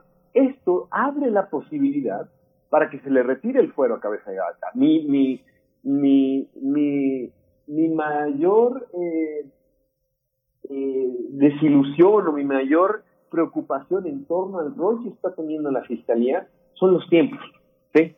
Los tiempos político-electorales que está ejerciendo todo el aparato de justicia en el país para procesar a cabeza de vaca, yo creo que no abonan a una democracia ni siquiera abonan a una correcta estructuración del sistema de justicia. Hay muchas dudas, sí, no me queda claro que es un gobierno con bastantes eh, problemáticas. Tamaulipas, desde sexenios anteriores, ha sido uno de los estados más golpeados por el narcotráfico y por esta absurda guerra que decidió iniciar el gobierno de Felipe Calderón.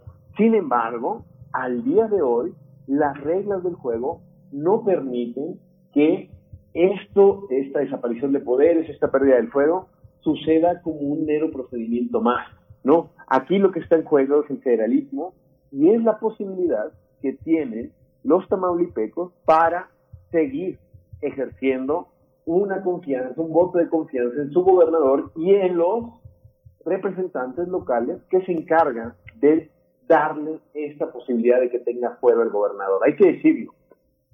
El fuero local, ¿no? El procedimiento de desafuero local no necesariamente radica en una acción jurídica, sino en una acción política. Es decir, en que el gobierno, ¿eh? el Congreso local, mantiene la confianza con el líder del Poder Ejecutivo, ¿no? Entonces yo creo que una vez pasada la elección, yo creo que en los próximos tres años va a ser bien interesante ver cómo se configuran las dinámicas locales en Tamaulipas para poder ejercer, ¿no? Y esto yo creo que es lo que a todos interesa, que el gobernador cabeza de vaca rinda cuenta ante la justicia si se encuentran los elementos suficientes para encontrarlo eh, como culpable. Yo creo que en estos momentos lo que más necesitamos en este momento coyuntural del país no es esta idea de que la justicia está sobre el derecho. No, yo, yo, lo he dicho en reiteradas ocasiones, ¿no? Eh, esto en el momento, en el corto plazo puede ser bastante redituable, puede ser bastante sugerente. Qué bueno, ¿no? Que metan a la cárcel a Rosario Robles, a Lozoya, al gobernador de acá y acá tal. Qué bueno, pero en el largo plazo, Miguel Ángel Bernice Auditorio, yo creo que puede esta misma estrategia ser usada en contra de el gobierno que del próximo gobierno de la República, del gobierno entrante, del gobierno saliente, porque antes que propiamente estar apegados a las reglas, a la justicia antes que el derecho, como dice el presidente, hay que recordar que la justicia puede ser enteramente subjetiva. La justicia puede encontrar argumentos para un lado, para el otro. Las reglas procesales, los diques y los obstáculos que hablaba en el primer segmento, son aquellos que resultarán fundamentales para tener certeza de que no se va a utilizar la justicia como un modelo de venganza o como que Morena haya iniciado un procedimiento que tarde que temprano otros partidos políticos en el poder van a querer utilizar de la manera como se ha utilizado. Yo creo que el caso más claro de esto es el caso del desafuero del actual presidente de la República, ¿no? El caso del desafuero en el que eh, eh, difícilmente se podría hablar de un uso faccioso, de que no se utilizó el poder como un uso faccioso. Nunca abona que se abran investigaciones criminales en medio de procesos electorales. No sirve y vas a convertir a cabeza de vaca o en una víctima o puede ser que esta narrativa del uso faccioso de las instituciones también vaya a ser utilizada en contra de Morena. Yo creo que hay que ver, hay que ver cómo quedan los resultados electorales del Congreso de Tamaulipas las próximas semanas y hay que ver cuál es el clima que se respira a nivel local, porque parecería que a nivel federal la narrativa es bastante, bastante clara. Ujú.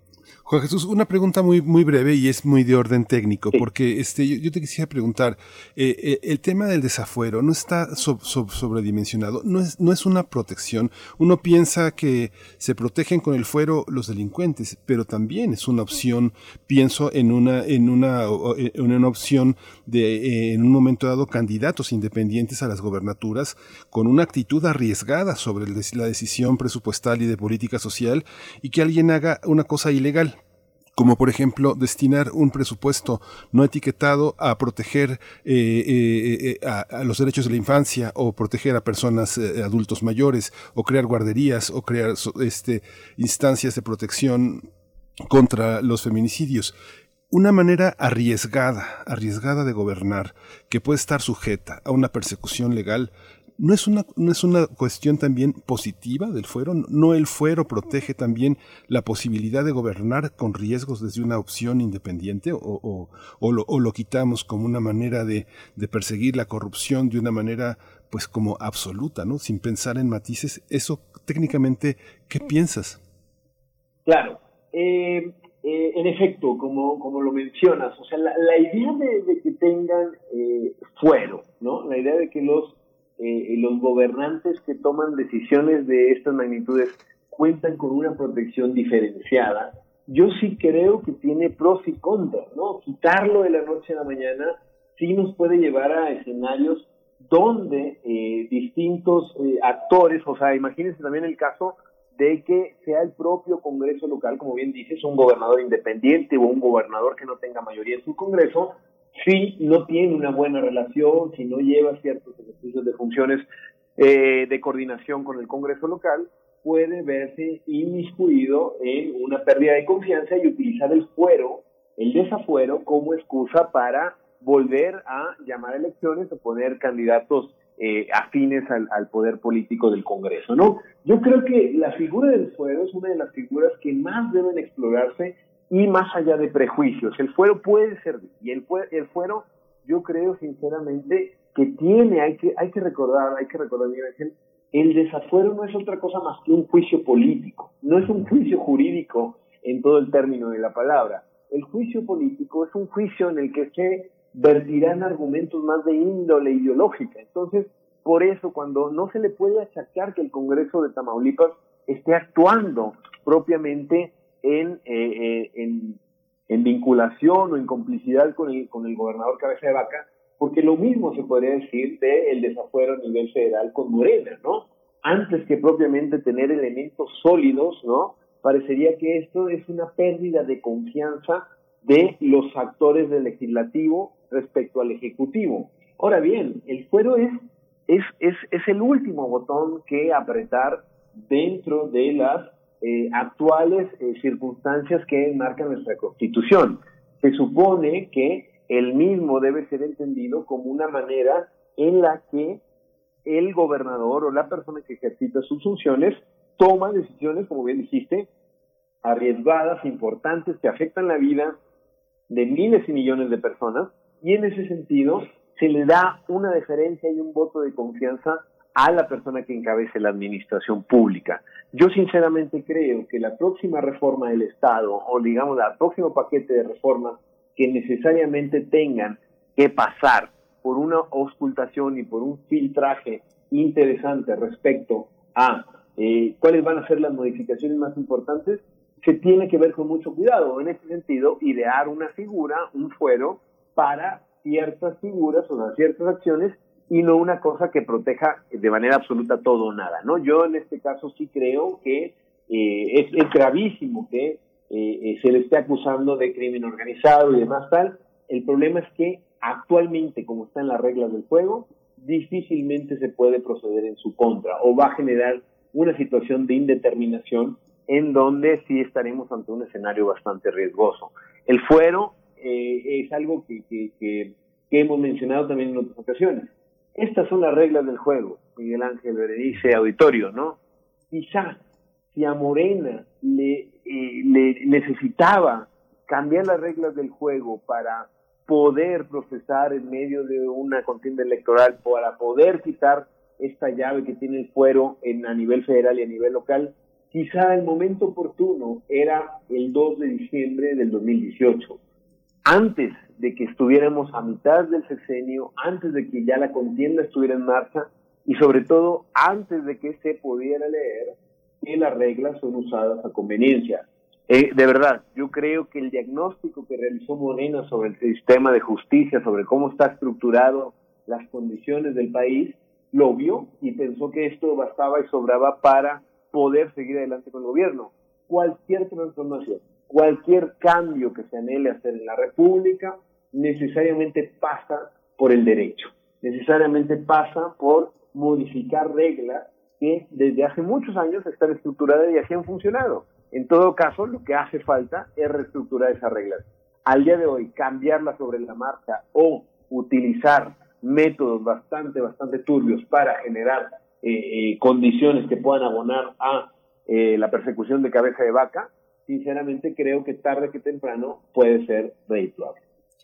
Pues Jesús Garzonofre, ya iremos viendo cómo evoluciona este caso que nos ha puesto tantos elementos sobre la mesa. Se nos acabó el tiempo, pero queda todavía la cuestión bilateral, esta investigación que corre por parte del Departamento de Justicia de los Estados Unidos, que fue también ventilada en este espacio de comunicación política del presidente López Obrador en las mañaneras. Te agradecemos, te agradecemos esta lectura, tu tiempo esta mañana, eh, Jesús Garzonofre, investigador del Instituto de Investigaciones Jurídicas de la UNAM. Muchas gracias. No, gracias a ustedes por la invitación y muy buen día, Berenice, Miguel Ángel. Un saludo a todo el auditorio. Gracias. Vamos a ir con música rápidamente. Para Alfonso de Alba Arcos, esta complacencia Funny Yourself de Styx, The Grand Illusion de 1977.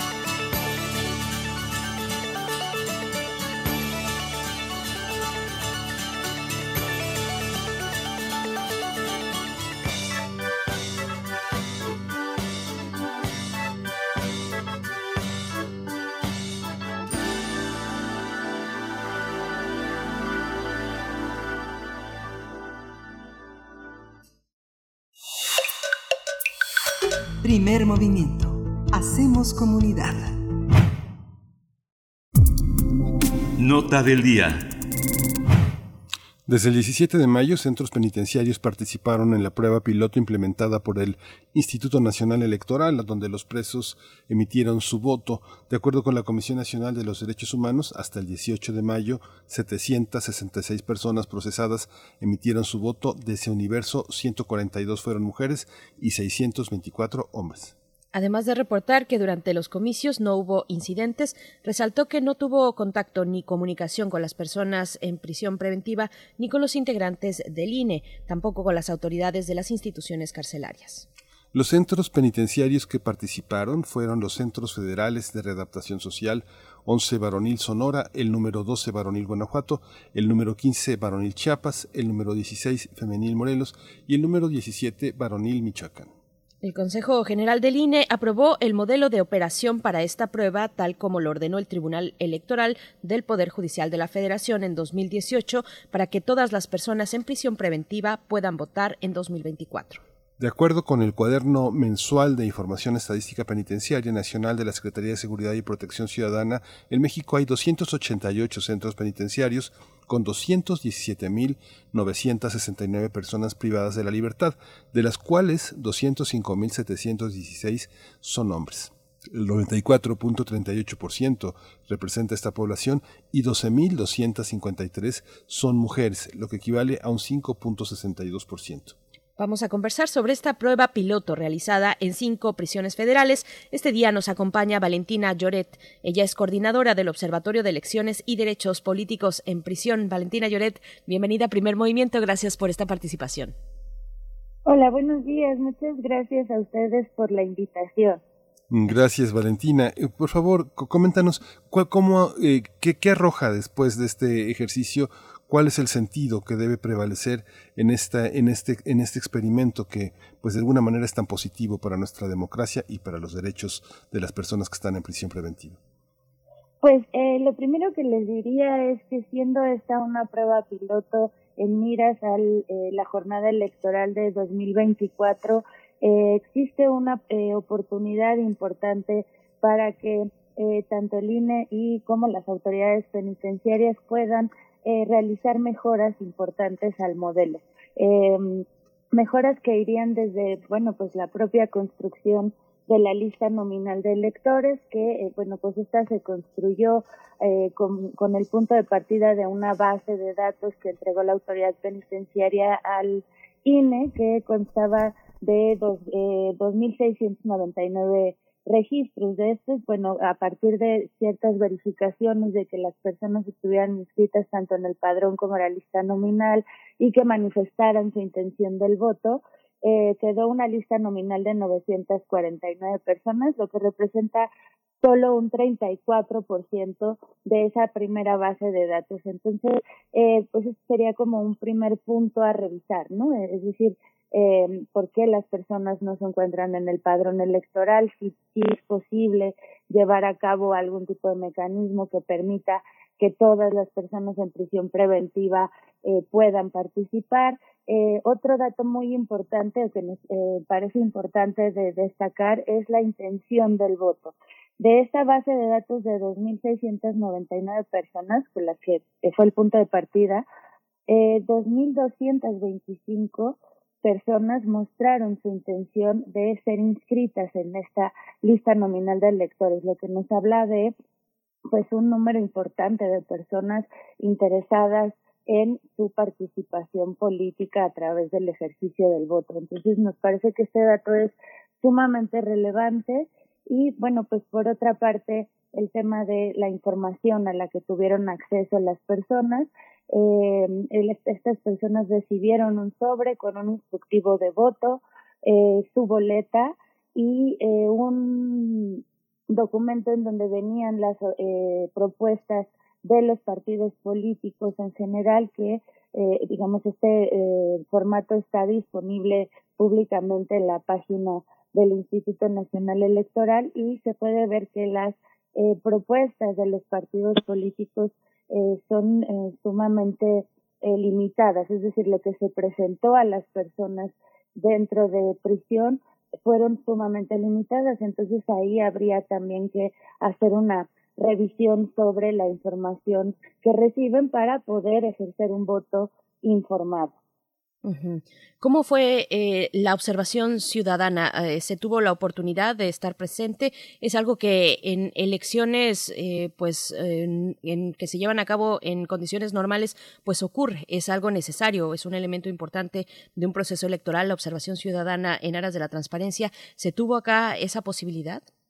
Lamentablemente el modelo no contemplaba desde un inicio la figura de personas observadoras electorales. Nosotras desde el eh, Observatorio Libres para Elegir eh, llevamos a cabo eh, el trámite necesario para ser personas observadoras electorales, que fue inscribirnos, tomar nuestros cursos, eh, recibir nuestras acreditaciones. Sin embargo, no se nos permitió formar parte o ser observadoras electorales en la jornada eh, de voto anticipado debido a que el modelo no contempló desde un inicio esta figura y eh, lo que consideramos es que este es un aspecto que debe incluirse para el, el, la jornada de 2024 y de, si hubiera eh, si fuera el caso de que hubiera otras pruebas piloto de aquí al 2024, que se contemple esta figura debido a que la observación electoral es una herramienta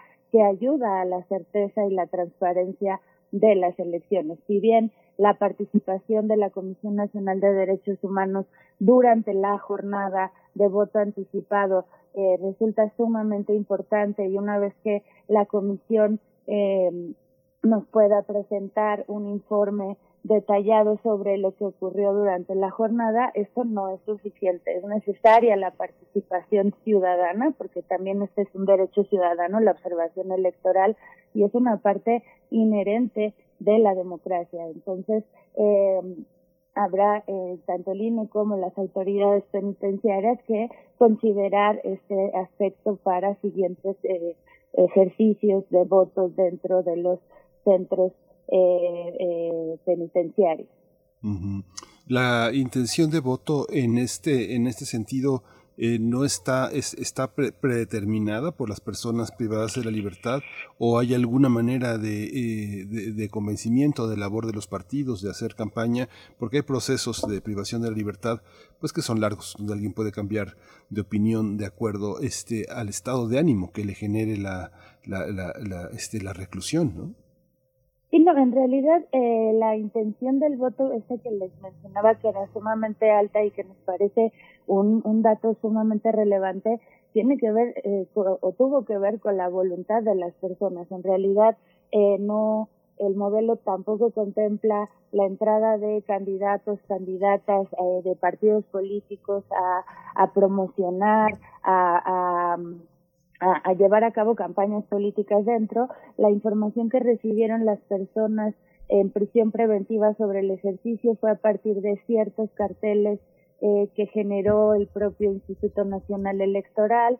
Entonces sí fue, digamos, un ejercicio eh, de voluntad. Estas 2.225 personas que llenaron sus solicitudes para ser consideradas para la lista nominal fueron personas que no recibieron, como le señalaba, eh, grandes cantidades de información. Eh, insisto, se limitó a ciertos carteles que fueron colocados en ciertos lugares visibles de los centros, de acuerdo a lo que se plantea en el modelo, porque como les digo, eh, eh, no hubo la posibilidad de eh, entrar a los centros y verificar este tipo de cuestiones, pero sí tuvimos la oportunidad de hacer observación en las actividades previas, en donde, bueno, en el modelo se plantearon estos carteles, en las, en las sesiones de la Comisión de Organización Electoral, eh, organización y capacitación electoral se discutió en, en varias ocasiones la mejor forma de acuerdo a las condiciones de los centros. Además, recordemos que se llevó a cabo en cinco centros federales en donde las condiciones de seguridad son sumamente eh, altas, entonces eh, se dificultaba más aún eh, que pudiera entrar más información, que pudiera haber observación al interior, pero en los procesos previos y ahora en el proceso que sigue, que tiene que ver con el escrutinio y cómputo, podremos llevar a cabo observación, aunque insistimos en que es eh, fundamental que pueda existir observación electoral para eh, subsecuentes ejercicios. Mm, Valentina, ¿por qué se seleccionó en un principio a estos centros penitenciarios? En el primer criterio, eh, y que además esto es lo que señaló la sentencia del Tribunal Electoral, es que tendría que llevarse a cabo la prueba piloto considerando las cinco eh, circunscripciones federales en las que está dividido nuestro país. Por eso eh, se eligió Sonora, Guanajuato, Chiapas, Morelos y Michoacán, y eh, porque cada uno de estos centros corresponde a una de esas cinco circunscripciones. Eh, y el siguiente criterio fue a partir de los datos de la autoridad penitenciaria de acuerdo a las condiciones de seguridad de los centros. Pues hay una, hay una, este, toda una tarea por, eh, toda una tarea pendiente. ¿Cuáles piensas que son los siguientes pasos? Si hay una reforma electoral, como parece anunciarse que está, que está en puerta, una revisión después de las elecciones de toda esta, de todo este proceso electoral, ¿qué es lo que tú sugerirías, además de la, de la, de la observación electoral? Es importante que entren los partidos, que haya una acción de convencimiento, de ciudadanización de la política al interior de los, eh, de los planteles penitenciarios? Sí, por supuesto. ¿no? El, el tema de la educación cívica como una eh, acción sumamente necesaria dentro de los centros, pues se ha restablecido un derecho a las personas que se encuentran en prisión preventiva y debemos garantizar que el acceso a este derecho se dé en, eh, las mejores condiciones y en condiciones de igualdad, es decir, no por estar dentro de un centro se debe limitar el derecho de acceso a la información y además considerar acciones de educación cívica como parte de un ejercicio de reinserción social, de reinserción social con una perspectiva de derechos que permita incluir a las personas privadas de la libertad eh, romper los círculos de exclusión en los que se encuentran, porque el hecho de que hayan entrado en conflicto con la ley no implica que debemos aislar a las personas de sus entornos, de los entornos donde habitan sus familias. Entonces, acciones de educación cívica sumamente importantes como acciones de reinserción social, de ciudadanización para las personas privadas de la libertad y bueno como una acción eh, que nos parece eh, que debe ser eh, tomada en cuenta en la mejora de este modelo sería eh, plantear eh, la posibilidad de que participen otros actores, además del INE, la autoridad penitenciaria, como la sociedad civil, para el mejoramiento del modelo. Eh, hay un, eh, un camino por seguir para que las eh, condiciones eh, de ese modelo mejoren, donde los partidos políticos puedan involucrarse, no solo entrando a los centros a hacer campañas, sino introduciendo en su agenda las necesidades de las personas que se encuentran privadas de la libertad. Las condiciones dentro de los centros penitenciarios son sumamente excluyentes, hay muchas carencias ahí adentro y creo que es momento de que empecemos a escuchar las necesidades, las preocupaciones de las personas que están privadas de la libertad y los partidos políticos que puedan meter en sus agendas esta, eh, la realidad de esta población que no debe seguir siendo excluida. Entonces, entonces tenemos ya, digamos, como un camino que ya está trazado hacia el 2024, donde las personas en prisión preventiva podrán efectivamente emitir su voto, tener participación electoral, ejercer eh, esta manera de sus derechos políticos. Eso, eso está en firme de, eh, con este, con este prueba piloto, ¿verdad, Valentina? Sí, digamos, es el inicio de una, de la restitución de los derechos de las personas en prisión preventiva, del derecho al voto, eh, con base en la presunción de inocencia y es eh, una restitución que debemos cuidar y debemos garantizar que se haga de la, eh, con las mejores condiciones posibles. Bien, pues Valentina Lloret, te agradecemos esta participación. Seguimos de verdad con mucho interés, con mucho interés, con mucha atención este este proceso, eh, con todos los elementos pues que se han vertido en esta y anteriores conversaciones contigo y con otros colaboradores también. Valentina Lloret, coordinadora del Observatorio de Elecciones y Derechos Políticos en Prisión. Muchas gracias. Te deseamos muy buen fin de semana. Les agradezco mucho la oportunidad y pues desde el Observatorio Libres para Elegir seguiremos eh, eh, trabajando en este ejercicio y eh, generando recomendaciones en miras de mejorar el modelo. Muchísimas gracias, que tengan buen día. Muchas gracias. Gracias, Valentina. Pues bueno, una hora, una hora de la que nos despedimos, o sea, aprovechamos para despedirnos de la Radio Universidad de, de, de Nicolaita. Eh, nos escuchamos el próximo lunes de, siete, de 8 a 9 de la mañana y bueno, ha sido una hora muy, muy interesante, muy apasionante, Berenice. Así es, bueno, acérquense también a las redes sociales de Sea Justicia Social, Sea Justicia con C, es así eh, la manera de llegar y de ver el trabajo que realizan desde el Centro de Estudios de Acción por la Justicia Social, que trabaja en la, re, la reinserción social comunitaria, el acceso a la justicia y los derechos humanos. Con esto despedimos nuestra segunda hora, como comentas, Miguel Ángel, nos despedimos de la radio Nicolaita. Vamos, eh, pues nos vamos a ir directo al corte, regresando, regresando viene la poesía necesaria y también la mesa del día. Vamos a hablar de teatro, de metateatro, una experiencia interactiva 360 grados en el marco del festival El Aleph, que ya empezó desde el miércoles, fue la eh, sesión inaugural de este festival de arte y ciencia en la UNAM, ya desde el día de ayer, pues corriendo eh, en distintas eh, plataformas de cultura UNAM, también en TV UNAM y por supuesto en esta emisora universitaria. Vámonos, vámonos ahora sí al corte, Miguel Ángel. Vámonos al corte. Síguenos en redes sociales. Encuéntranos en Facebook como Primer Movimiento y en Twitter como arroba PMovimiento. Hagamos comunidad.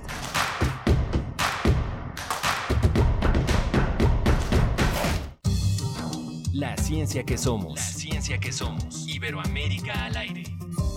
Descubre la ciencia que está presente en tu día a día a través de cápsulas, reportajes, entrevistas y reportes en vivo. Viernes de 10 a 11 horas por el 96.1 FM. La ciencia que somos. Iberoamérica al aire.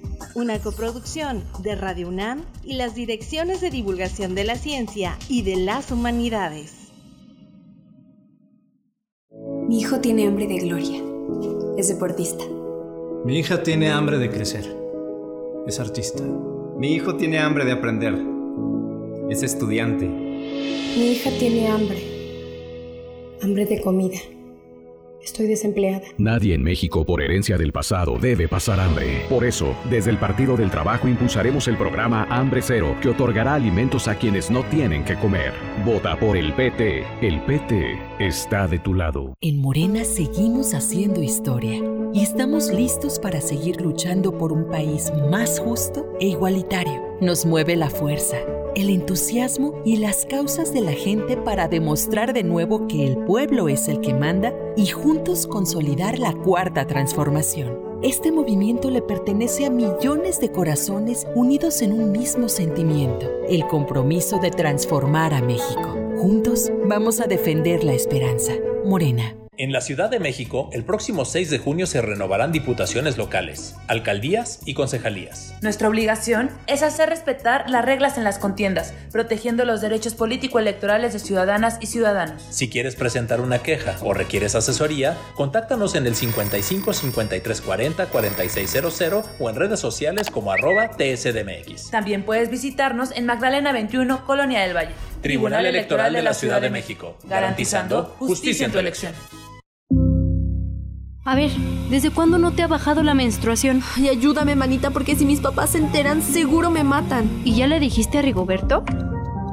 Sí, pero me dice que es mi problema, por no cuidarme. La niña partera. Radiodrama del archivo de la Bienal Internacional de Radio. Sábado 22 de mayo a las 20:30 horas.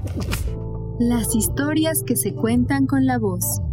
Radio UNAM. Experiencia sonora.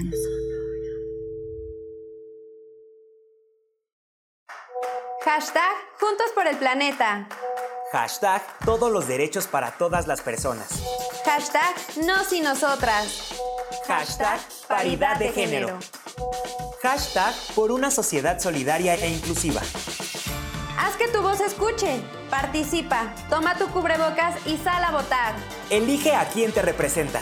Este 6 de junio, hashtag mi voto sale y vale. INE. Hugo Eric Flores Cervantes, presidente nacional del PES. El PES es el único partido de México que defiende lo más valioso que tenemos, la vida y la familia. En estos tiempos tan difíciles debe ayudarse a la economía familiar bajando el IVA al 10% y reactivaremos la economía proponiendo apoyar a las pequeñas y medianas empresas reduciendo el ISR al 16%, a los violadores y pederastas castración química. Esta vez vota por el PES. Partido Encuentro Solidario. Soy Sofía Villegas. En el 2018 tuve la esperanza de que las cosas cambiaran y así fue. Asegurar que los adultos mayores a partir de los 65 años reciban su pensión es fundamental para las familias mexicanas y además va a ir aumentando. Esto no podemos perderlo. Hay que defender la esperanza porque aún falta mucho por hacer. Por eso estamos al 100 con ya saben quién. Vota por las y los diputados federales de Morena la esperanza de México. Es muy tedioso hacer siempre lo mismo. No dejes que el aburrimiento apague tu imaginación. Escucha Escaparate 961 con los eventos culturales del momento. Viernes a las 15:15 horas por Radio UNAM. Entretenimiento y cultura. Radio UNAM. Experiencia sonora.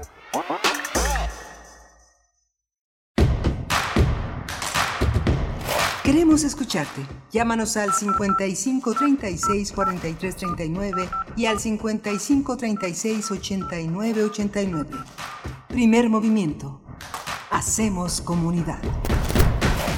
Hola, buenos días. Ya son las 9.04 de la mañana aquí en la Ciudad de México. Estamos en primer movimiento de regreso Desde las 7 de la mañana estamos transmitiendo enlazados a Chihuahua, enlazados a Morelia, Michoacán.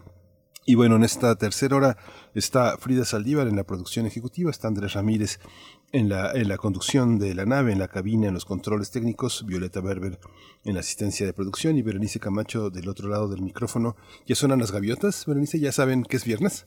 Ya saben que es viernes, desde ayer creo, saben, desde el jueves eh, saben que es viernes y, bueno, acompañan, eh, de pronto se pueden filtrar por aquí las gaviotas que bueno, tienen un alcance sonoro bastante importante y una gran comunidad también de pájaros y de aves que, que se dan cita en el jardín del lugar en el que me encuentro. Bueno, de verdad es, es muy diverso en cuanto a sus aves, la ciudad eh, de San Francisco y, bueno, les damos la bienvenida a esta, a esta hora. Mm, hay que acercarse a la Gaceta de la UNAM, gaceta.unam.mx en su formato virtual, por supuesto, como todavía seguimos, todo virtual. Y, precisamente hablando de virtualidad eh, y en este contexto en el que la UNAM se va preparando, como también el sector educativo en distintos estados de la República, la UNAM se va preparando para eh, el regreso, que cada vez es más eh, una posibilidad pues real, en firme, la UNAM lanza una aplicación, una aplicación telefónica para pues dar seguimiento y combatir, eh, evitar los riesgos de contagio entre la comunidad universitaria. Es interesante e importante que si nosotros somos parte de la comunidad universitaria, pues nos acerquemos, revisemos esta aplicación. Eh, es una, eh, pues ha sido desarrollada por la UNAM, se titula UNAM Salud 19 eh, con el fin de identificar precisamente los riesgos que enfrenta la comunidad universitaria de enfermar por el SARS-CoV-2 y también de proporcionar información y atención oportuna, información a las autoridades eh, sanitarias y universitarias y atención oportuna a los posibles casos. Así es que, bueno, esto como una medida eh, frente a lo que ya se ve como una luz al final del túnel, la posibilidad de volvernos a ver en las aulas, en los campus distintos de la UNAM, eh, esta aplicación contiene un cuestionario dinámico, accesible, que se contesta completo por una única ocasión. En uno eh, eh, son alrededor de siete minutos nos lleva a contestar este cuestionario. Después, pues al salir de casa o presentar algún malestar, si es el caso, la persona pues debe responder entre 5 y 18 preguntas cada vez y mantener actualizada su información. Así es que bueno, se pueden acercar, la comunidad de esta casa de estudios se puede acercar a través de en dispositivos Android descargando con el nombre UNAM Salud COVID-19 o a través de la dirección salud.covid19 .unam.mx desde iOS o desde algún eh, navegador web, bueno, pues esta manera de mantenernos eh, con, cuidado, eh, cuidados, protegidos entre la comunidad universitaria, Miguel Ángel. Sí, es muy importante darle continuidad a todas estas eh, aplicaciones, producciones que han tratado de hacer los gobiernos, las universidades y bueno, en esta ocasión nuestra universidad que pone al día este seguimiento, esta posibilidad de conocimiento que directamente a través de una propia de una plataforma propia vamos a tener de una de una enorme comunidad que ojalá ojalá y se animen a a descargar y a conversar, como comenta mi compañera Berenice Camacho, estos siete minutos son solo siete minutos. Para algunos es una eternidad, para algunos es una eternidad, se aburren a los dos minutos, pero para quienes piensan que es posible también conocerse un poco a sí mismo a través de estas respuestas, pues siete minutos es un suspiro, un largo suspiro, tal vez de un yogi, ¿verdad? Así es. y, y, bueno, la verdad es que la información que se pueda recabar de ahí, que es una información en resguardo de la propia universidad, pues eh, será muy interesante, muy interesante. Arrojará, entre más participación tenga esta aplicación, por supuesto que será mucho más nutrida la información que pueda arrojar para seguir el combate de esta enfermedad que nos, que nos azota en el mundo entero y que tengamos un regreso controlado, un regreso controlado a las aulas en lo que ya se plantea por, por venir. Eh, siguen las vacunaciones entre el personal educativo, sigue eh, también entre otros perfiles de los integrantes de la comunidad universitaria hasta el 28 de este mes se prevé esta vacunación. Así es que, bueno, pues estamos, estamos en eso. Enhorabuena a los que han eh, ya tenido su turno. Mm, paciencia a los que todavía están por, por venir en esta posibilidad de, protegerse y vacunarse, Miguel Ángel.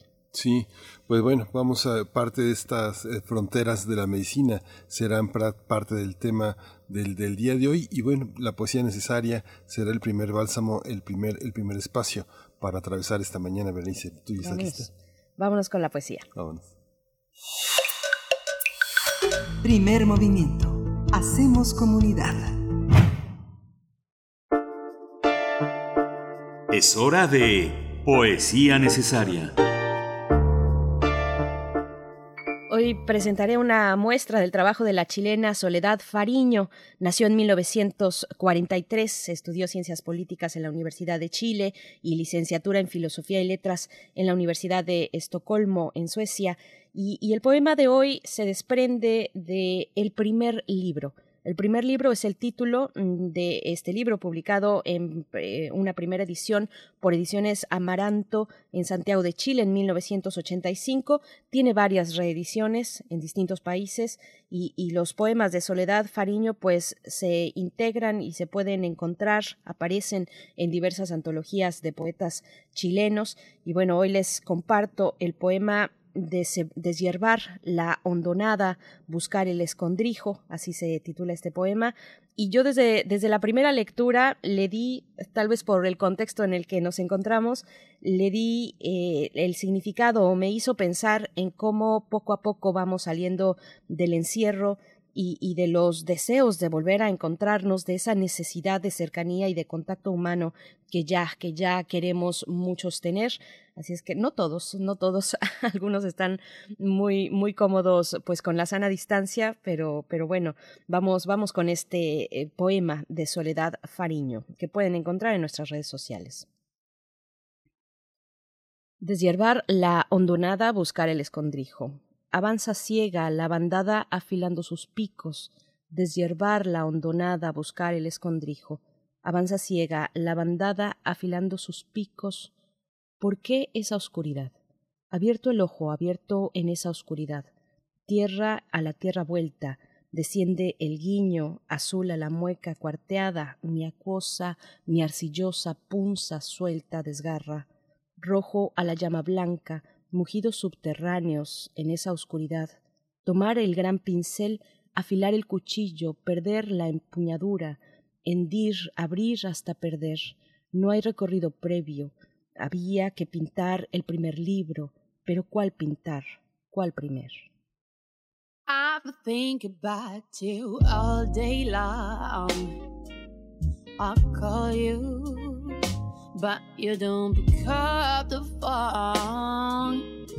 Babe, it's been so long since I your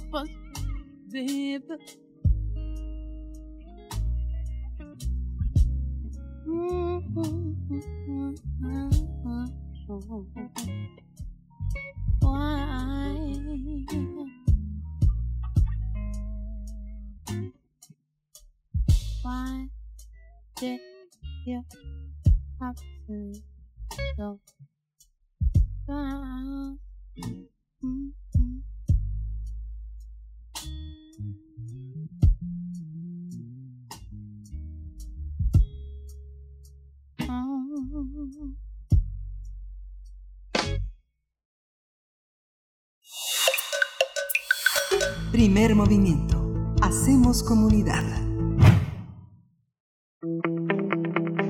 La mesa del día. El ALEF, Festival de Arte y Ciencia, presenta El Abrazo. Metateatro, experiencia interactiva 360 grados bajo la dirección general de Alicia Sánchez. Esta obra permite una experiencia inmersiva con una visión de 360 grados a través de dispositivos como el smartphone, la tablet, las computadoras o el visor de realidad virtual que trasladan al espectador eh, al interior de una obra con la posibilidad de poder elegir algunos elementos interactivos y modificar el rumbo de la historia. El abrazo es una obra que conjunta los esfuerzos de la dirección de teatro y las compañías ASIC, el Teatro de Movimiento, Primer Sueño AC, Medusa Lab, Bioescénica, Cuerpo Digital y Transdisciplina y Nocturno Teatro. Esta experiencia inmersiva se presenta hasta el 30 de mayo con tres funciones al día, 10 horas, 16 horas y 20 horas. El cupo es limitado con un registro previo en la liga que dice www.elabrazo2021.com y en este sitio hay que llenar un breve formulario y elegir el día y la hora de la función a la que se desee ingresar. Posteriormente se recibe un boleto en el correo electrónico que usted registró. Pues vamos a conversar sobre El Abrazo, experiencia virtual de teatro en el marco del festival El Alef. Y nos acompañan dos invitadas. Por mi parte, yo presento a Alicia Sánchez.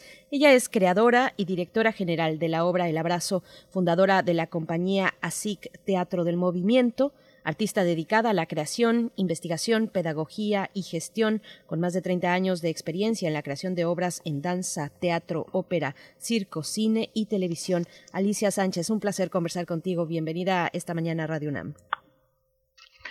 Buenos días a todos y a todas. Bueno, pues aquí con gusto con ustedes en esta mañana maravillosa. Gracias, Alicia. Está también Minerva Hernández Trejo, ella es co-creadora de la obra El Abrazo, es artista transmedia, curadora, directora, productora, luchadora social, es directora de la compañía bioescénica, dedicada, eh, bioescénica, dedicada a crear, desarrollar y producir propuestas que conjugan artes, ciencias y tecnología con fines escénicos. Ella forma parte de un grupo de investigación y creación Arte y Ciencia, Arte Plus Ciencia, de la UNAM y es directora artística del proyecto Mosaico Genético en México, una mirada desde las artes. Bienvenida, Minerva. Hola, buenos días. Muchas gracias, Berenice y Miguel Ángel. Bienvenidas ambas, gracias Minerva, Alicia. Bueno, eh, preguntar primero, eh, poner estos, estos eh, parámetros de lo que significa el metateatro, cómo se expresa en esta propuesta. Empezaría contigo, Alicia Sánchez, por favor.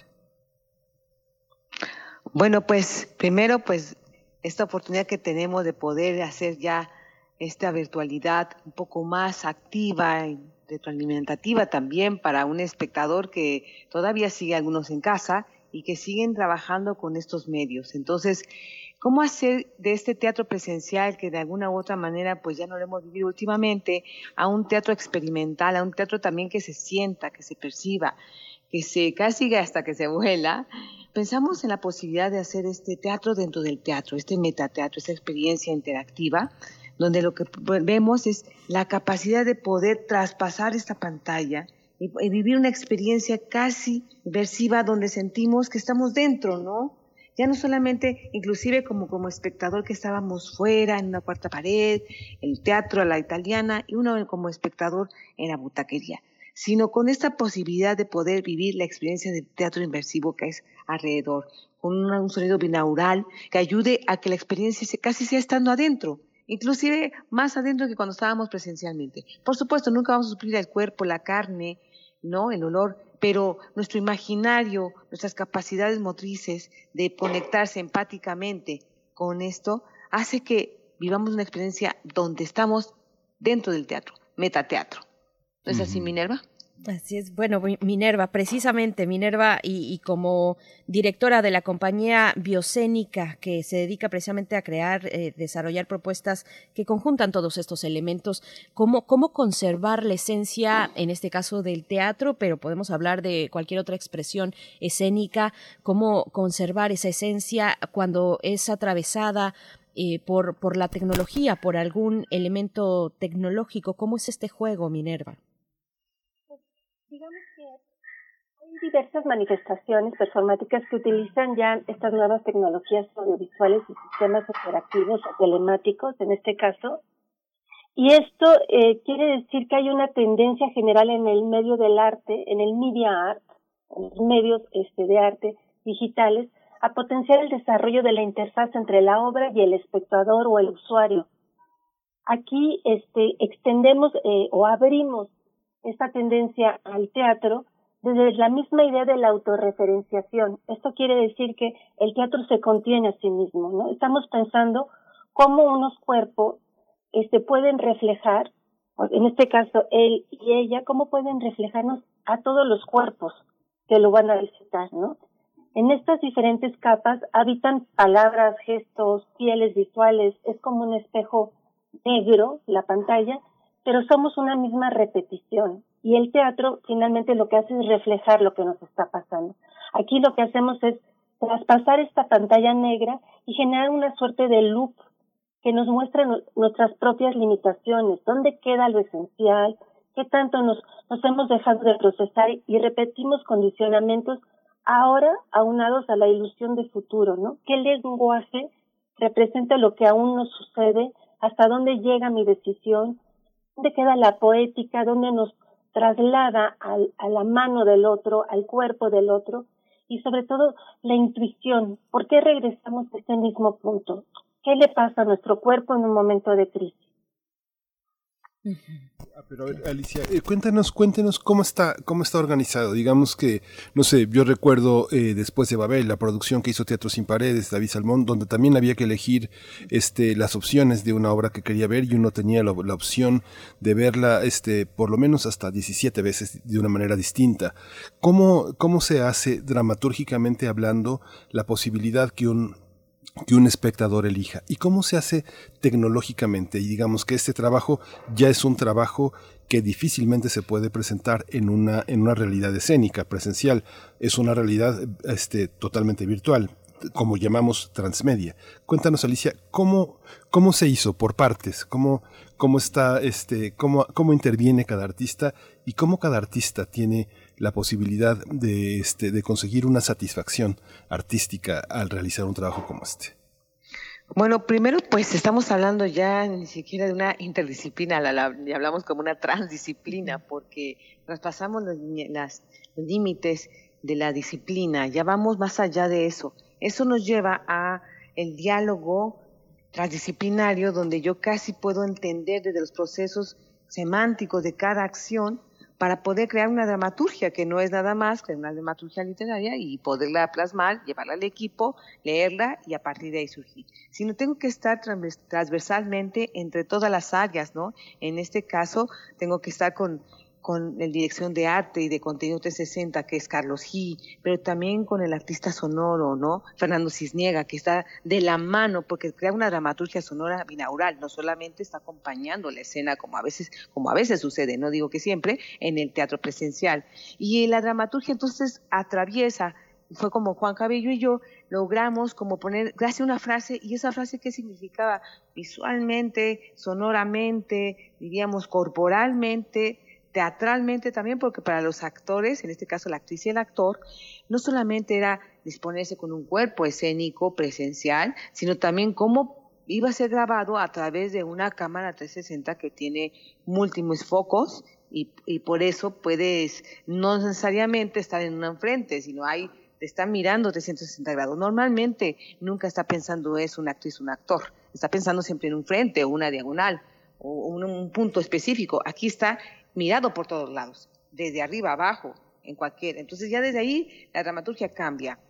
La comunicación, pues es algo lo, más complejo, yo creo que fue en el proceso, ¿no? Cómo comunicarnos desde nuestras diferentes bases, ¿no? Eh, conceptuales, semánticas de nuestra disciplina, aunque todos hemos hecho y hemos trabajado en algún momento juntos, era la primera vez que nos juntábamos los cuatro, ¿no? Y junto con Fernando Cisniega, a trabajar para producir un solo evento. Y eso nos lleva a la comunicación totalmente transdisciplinar que hace que cada conjunto de piezas sea primordialmente esencial, no uno después que otro, o primero uno accede y luego el otro compone, sino vamos de la mano. Eso son horas de trabajo, horas de trabajo que nos llevaron para poder realizar estos pequeños momentos y así también al mismo tiempo elegir cómo se enlazaba el espectador. No solamente al final tener la obra y decir, bueno, que tengas opción, porque en la manera en que vamos haciendo elecciones es como vamos conformando también la dramaturgia. Y bueno, pues ya técnicamente podrá hablarnos un poco más Minerva, que también es una área que ella maneja, pero nosotros como dramaturgos, eh, Juan Cabillo y yo, lo que hacíamos es que entonces tenemos que tener varios finales, ¿no? No solamente un final. Ahora, te quiero decir que esto en el teatro se ha tratado de hacer muchas veces, ¿no? Donde se le da al espectador una opción, el, espectador escoge o, o hacen varias versiones para ver cómo quedó, pero nunca tan libre como yo, espectador, en mi casa, hago un clic y decido cuál es el final que quiero de la obra. Eso es totalmente nuevo. Entonces, esta posibilidad del espectador ir desarrollando o las opciones que se le da para escuchar de otra manera la misma escena, pero con otro tono, es interesantísimo porque va a haber un momento en que están viendo a los dos personajes actuando, mientras que tú puedes ver una opción donde cómo sería si estuvieran más enojados. Entonces no dejas de escuchar esta, pero escuchas la otra versión donde se están de alguna manera reclamando y en esta están más tranquilos. Entonces, esa combinación crea una sensación muy interesante, pero por supuesto, es como hacer varias obras y hacer un juego de, como dice, de ensamblaje, casi como de reloj, para poder hacer que sea, sobre todo, clara, contundente y que vaya de la mano y no nos confunda. Entonces, bueno, pues a grandes rasgos, esto fue una propuesta muy compleja, pero a la vez donde investigamos y hicimos un laboratorio muy extenso y todos estábamos implicados de la misma manera. Cuéntanos tu parte, Minerva, por favor. Pues bueno, lo primero era entender qué es lo que íbamos, a qué nos íbamos a sumergir, ¿no? En este espacio donde perdíamos los límites de nuestra disciplina para poder crear una obra original en poco tiempo que justamente hablara de varias capas que tuviera este, la posibilidad de que el usuario fuera el que completara la pieza al, al visitarla y que la pudiera completar de diferentes maneras. Entonces, el trabajo fue arduo, por línea, estamos en medio de la pandemia, y a pesar de todas estas limitaciones, pudimos generar dinámicas de trabajo transversales, donde nos íbamos cruzando por equipos y era un trabajo constante, fue totalmente absorbente, pero sobre todo era la idea de poder crear algo nuevo que no se hubiera hecho en poco tiempo, lo que creo que nos emocionó más a todos. No teníamos ya tantas ganas, creo que todos tenemos ganas de abrazarnos. Que es, fascinante, bueno, nos dio toda la carne al asador para poder decir qué es lo que queremos decir, cómo lo queremos decir, desde dónde lo queremos hablar. Y justamente esta idea de metateatro y la, y la propuesta de Alicia de hablar de autorreferenciación son eh, la unión perfecta. Justamente ahí teníamos de dónde poder trabajar, no nada más a nivel estructural o de arquitectura, pero también como de, de, de, interconexión entre las diferentes disciplinas. En este caso, la parte interactiva, la parte visual de Carlos Gil, la parte sonora de Fernando y la parte dramatúrgica tenían que ir de la mano y entonces era un constante revisar y ver y hasta no ver toda la obra ensamblada, no podíamos saber realmente cuál iba a ser el impacto de la pieza. Entonces era un poco trabajar eh, como un salto al vacío, pero con toda la confianza de que estábamos armando algo que podía todavía modificarse, que por su propia estructura tenía la posibilidad de dar giros que nos pudieran sorprender. Y así fue, y así les va a suceder, estoy segura. Bueno, yo estoy fascinada, seguramente la audiencia también, al escucharles y en pensar, al pensar también en el proceso creativo que se da en colectivo, son muchas capas, como dicen, es, es una, es recrear una atmósfera en lo visual, en lo sensorial, en lo sonoro, que además tiene un componente con el espectador, donde él también participa o coparticipa en esta, en, en, en todo el, eh, pues en el cierre y en el camino que va trazando esta obra. ¿Dónde, ¿dónde está México eh, en, en, cuanto a sus eh, pensar, sus propuestas escénicas atravesadas precisamente por elementos tecnológicos? Alicia Sánchez. Eh, no te entendí muy bien esta última pregunta. ¿Dónde está Hemos visto desde hace mucho tiempo, ya varios años atrás, que estos elementos técnicos y tecnológicos son recurrentes en otras escenas. Eh, eh, pienso en Alemania, en algunos países europeos, en Estados Unidos. México, ¿dónde está con el uso de estos recursos, con la adopción de los recursos tecnológicos para sus artes escénicas? Miren, yo creo que, que, siempre ha estado de la mano, pero siempre nos ha dado miedo entrar, precisamente porque siempre estábamos en lo presencial. Y en lo presencial, pues todo lo que se puede hacer a partir de, lo, de las relaciones, de la vinculación del convivio teatral, de presencial del actor-actriz frente al espectador en esa relación, ¿no?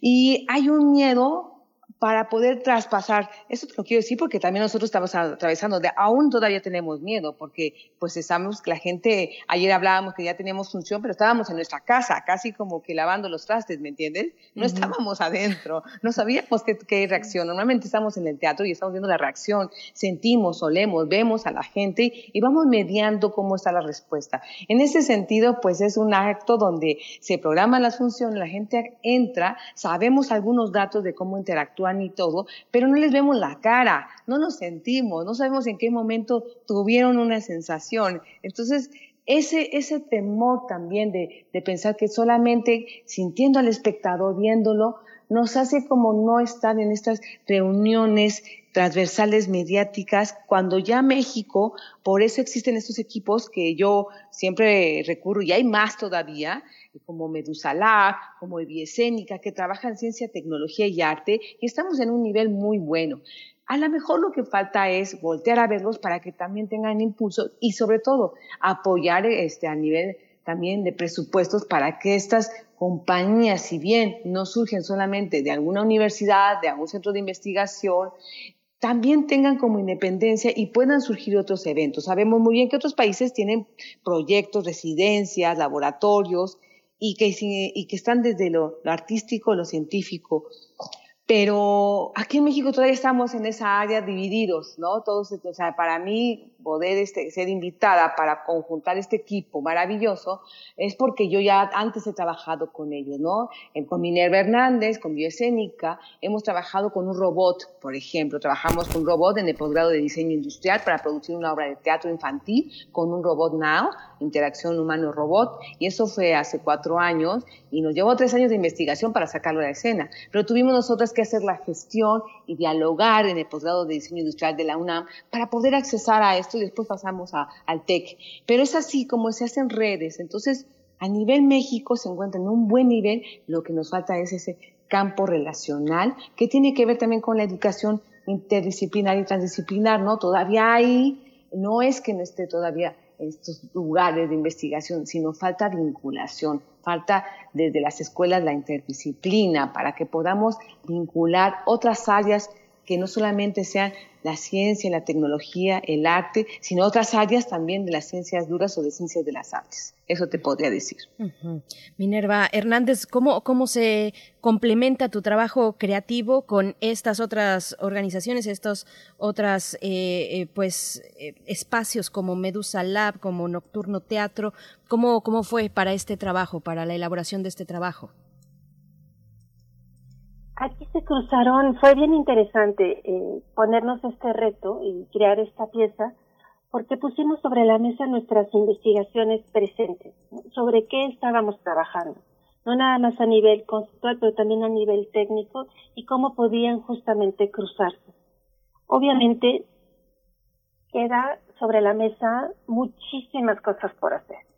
Fue, no sé, fueron meses, pero pasó muy rápido para mí quedaron algunas ideas sobre la mesa para poder trabajar de manera más profunda algunas, algunas ideas que surgieron a partir de aquí, que ya y más bien se complementaron justamente con este proceso. Entonces, para mí fue muy enriquecedor y es todavía una oportunidad de poder seguir y ampliar lo que estamos haciendo. Es más, nos quedamos con muchas ganas de, de, de seguir con esta pieza o de hacer otras, porque justamente la idea de cómo poner al usuario o al espectador en medio de la pieza, cómo, cómo involucrarlo, cómo desdoblarlo en el espacio virtual, cómo ese cuerpo digital convive con otros cuerpos digitales a través de, estímulos sonoros y de estímulos visuales, nos da justamente una posibilidad inmensa.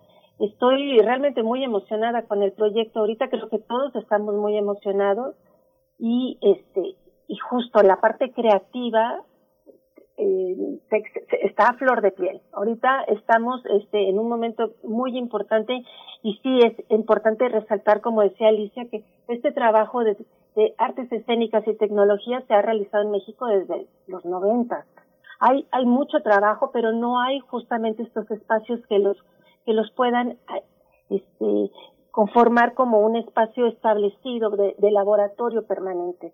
Por lo general sí es, son trabajos que son eh, para una obra en un momento, en un espacio específico, pero falta esta continuidad.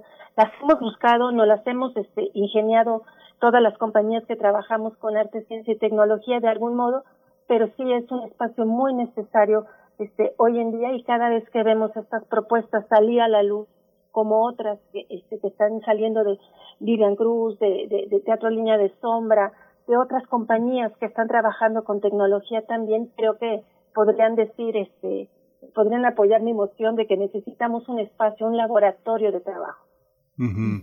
Pareciera, bueno, a veces, a veces pareciera para mucha gente que la, que la tecnología es en sí misma como un nuevo lenguaje, cuando lo que la tecnología ofrece es eh, la posibilidad de crear eh, cosas que están ya en un lenguaje tradicional, pero que no se pueden representar. No sé, por ejemplo, pienso la presencia de un fantasma en escena, por ejemplo, o la construcción de imágenes en, en una dimensión, en un plano en el que no sería posible este, colocar mensajes o colocar textos o colocar referencias objetuales sin una, una presencia física real, que son proyecciones. ¿Cómo, cómo se da esta, esta, esta relación, Alicia? ¿Es parte de un trabajo que se tiene que hacer de laboratorio universitario, es muy difícil que una compañía eh, independiente con pocos recursos pueda explorar estos territorios. Es misión de, la de las universidades, es misión de las grandes compañías como la Compañía Nacional de Teatro explorar esos territorios como las grandes producciones eh, este, que se hacen con, pues, con el dinero suficiente como para que los eh, grandes creadores que han demostrado su solvencia en viejos lenguajes, en lenguajes tradicionales, puedan acceder a nuevas imaginaciones que se crean gracias a lo que nos da la tecnología. ¿Tú cómo lo ves, Alicia?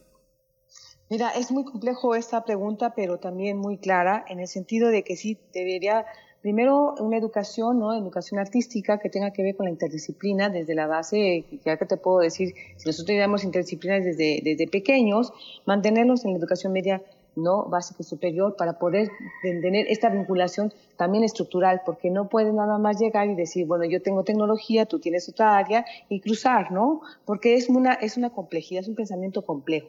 No nada más, si yo tengo este dispositivo, tú tienes eso y lo juntamos. Ese es el problema, la comunicación transdisciplinar, interdisciplinar, tiene que ver con unos campos semánticos de cómo las disciplinas se, no, yo soy gente de teatro, yo soy gente de danza, a mí dime qué y yo me muevo o actúo. ¿No? Yo soy tecnología, tú dime cómo te funciono. No, no existe esta, este pensamiento transversal que tiene que ver con la educación. Entonces es una responsabilidad educativa, no solamente de las artes escénicas, sino totalmente en toda la educación en general. Por otra parte, pues no hay centros de, investigación como puede haber en Canadá. Tú has dicho muy bien, hay un fantasma. Yo recuerdo hace 10 años, estamos hablando 10 años, poder ver una obra donde ves a los personajes audiáticos, los personajes reales conviviendo en una escena de una obra canadiense, ¿no? Pero desde ahí, pero ahí llevan años en una investigación, en un centro de investigación. Pero tenemos centros de investigación. Minero y yo hemos siempre impulsado, ¿no? Hemos ido a universidades a decir, tienen todos los aparatos para poder hacer un centro de investigación. Pero tiene que ver también con presupuestos y como de qué campo hay hacia esa área, ¿no? Eh, nosotros eh, cuando fuimos al TEC tuvimos que darles toda una información para ver cómo sus robots que tenían, cómo podían hacer escena. Entonces, en ese momento fue como, ¿se puede? Y yo, por supuesto, o sea, nada más salte del constructo de usar un robot para competencia, ¿no? Si hacen esto, puedes provocar que haga una escena. Pero bueno, ellos no sabían de teatro, no sabían de artes, entonces ahí es donde pierdes el vínculo de la posibilidad de, de la tecnología. Por otro lado, también creo yo que las compañías grandes que pueden tener un presupuesto más alto que, que una compañía pequeña, porque definitivamente esto cuesta muy caro. Pero cuesta caro porque nunca se ha logrado hacerlo de otra forma. Entonces nuestras investigaciones son caras como cuando te digo, yo no doy, yo no cobro por mi, por mis horas.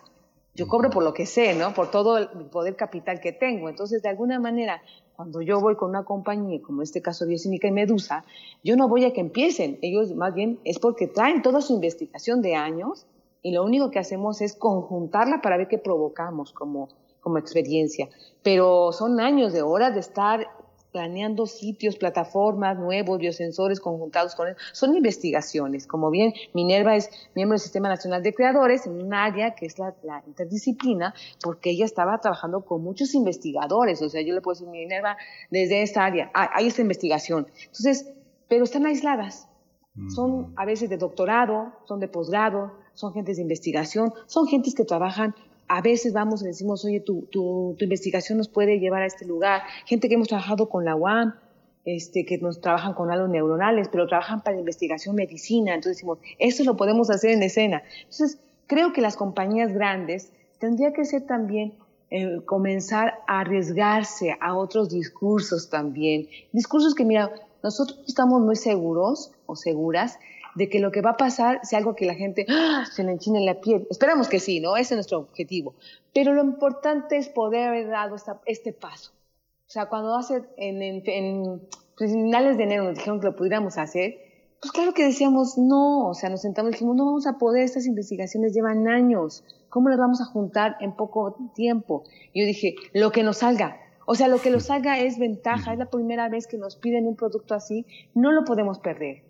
No, y menos en este festival tan importante que es el Festival Alep, que llega gente internacional hablándonos de neurociencia, de la conectividad, y nosotros que como mexicanos dijimos, vamos a hacerlo, porque aunque terminemos haciendo un 50% de todo lo que podríamos hacer, porque decíamos, no vamos a llegar, es la única posibilidad de dar una propuesta que podemos en México hacer. Y esperamos que con esto no solamente sea porque nosotros lo podemos hacer, sino que abra un campo para que las demás compañías o las pequeñas compañías empiecen a proponer desde lo pequeño hasta lo macro la posibilidad de, intervenir sus obras de una manera de nuevas tecnologías, porque la tecnología, como tú dices, siempre ha estado presente en el teatro.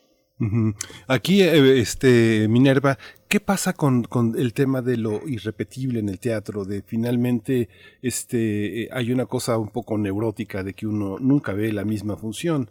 Hay personas que por el tema profesional o porque participa uno en determinado proceso, uno ve eh, varias veces una misma función y ve uno malas funciones y ve uno muy buenas funciones extraordinarias. ¿Qué pasa cuando algo queda, queda, queda fijado? Este, ¿Cómo, cómo eh, hay un registro de cómo el espectador lo percibe de maneras distintas? Porque aquí lo que cambia es el espectador, la misma percepción que uno puede tener de algo que uno repite como pasa con las películas, eso es lo que varía. ¿Cómo asumir esas variaciones en la recepción del trabajo que queda fijado de una vez y para siempre en una sola realización? Yo creo que de entrada nosotros cambiamos. Entonces, aunque fuera la misma obra de la misma manera, uno no es la misma persona. No soy la misma persona hace cinco minutos que ahorita llegó un rayo de sol a mi estudio y me cambió algo. Percibo las cosas de otra manera. Entonces, eso de que no sea repetible, pues na, todo cambia todo el tiempo. Aunque tengas una experiencia, este, digámosle, fija, aunque en este caso no es una experiencia fija. A pesar de que tú lo puedas ver este, eh, varias veces en, en varias direcciones, esto quiere decir que el resultado que a ti te provoque siempre va a ser diferente. siempre estamos buscando repetir lo mismo de algún modo y nunca lo vamos a lograr, aunque sea tecnología. Siempre va a haber una pequeña variante. ¿Por qué? Porque el usuario es el que completa la obra. Me sigo con esta, con este hilo que, que pone Miguel Ángel Quemain, Alicia, voy contigo, porque él habla de lo, como un ejemplo, pone lo irrepetible del teatro, de la escena viva. Eh, pero yo lo que estoy entendiendo acá es que cambian los valores también. Si lo irrepetible es un valor eh, pues que, que, apreciamos y que buscamos y que, y que los, eh, el público espectador asiduo al teatro puede ir una, dos o tres veces o más veces a ver la misma obra y captar estos elementos que, que son eso, que son irrepetibles. En, en proyectos como este, te pregunto, ¿cambia esa escala de valor?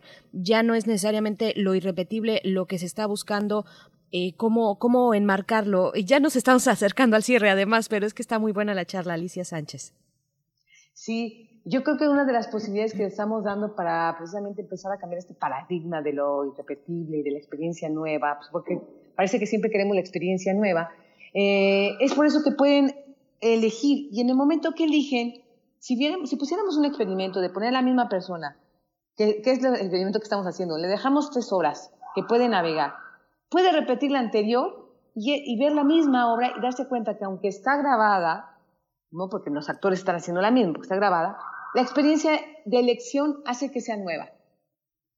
¿Por qué? Porque si lo eligió, yo por ejemplo que lo he visto cuatro veces, niveles de, o sea, separadas, muchas, pero juntas cuatro veces así seguidas, yo dije, hoy mi preferida es esta. Y al otro día digo, no, mi preferida es esta. Y luego digo, no, el epílogo es creo que lo mejor. Entonces siempre decimos, siempre cambias en uno.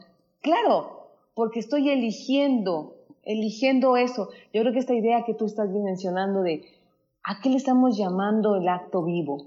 ¿A qué le llamamos al estar presente? ¿A qué le llamamos presencia? ¿A qué le llamamos, le hablamos lo auriático, no? Es como si pensar que una fotografía o una imagen tuviera que ser ¿no? movible siempre para que yo sintiera algo.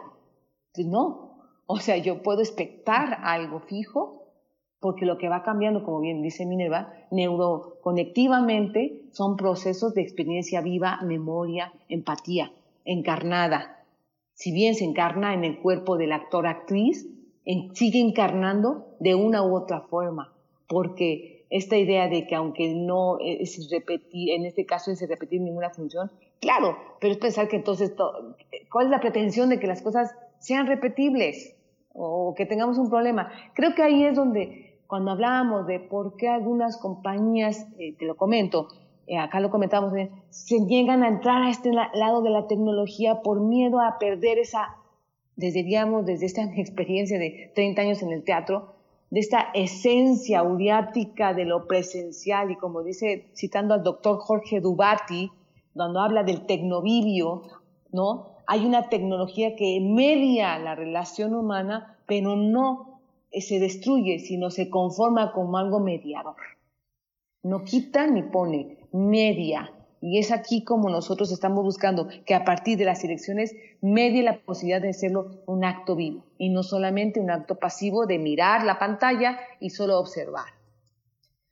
Pues de verdad es un gran acierto del festival El Aleph. Eh, ya, mm, al parecer, para este fin de semana ya están cercano a agotarse las posibilidades de acercarse a El Abrazo Metateatro Experiencia Interactiva 360 grados y estamos eh, conversando precisamente con sus realizadoras Alicia Sánchez, Minerva Hernández. Nos vamos acercando al cierre de esta charla, Minerva, y te pediría que para ello pues eh, nos des un mensaje para los jóvenes creadores que, que puedan estar escuchando eh, o que puedan empezar a seguir obras como esta y posibilidades que se traducen no solo no solo en una creación artística, el solo es entre comillas, sino que explora otros elementos y se, y se expresa también como una investigación, una investigación científica.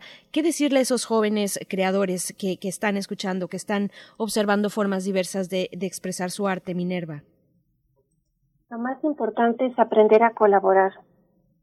Creo que para hacer, eh, para la vida en general, lo más importante es colaborar, generar comunidades donde haya reflexión, donde haya crítica, donde haya una apertura más allá de las disciplinas, justamente en son de la idea. Aquí lo más importante para crear no es quiénes están, sino qué se quiere decir.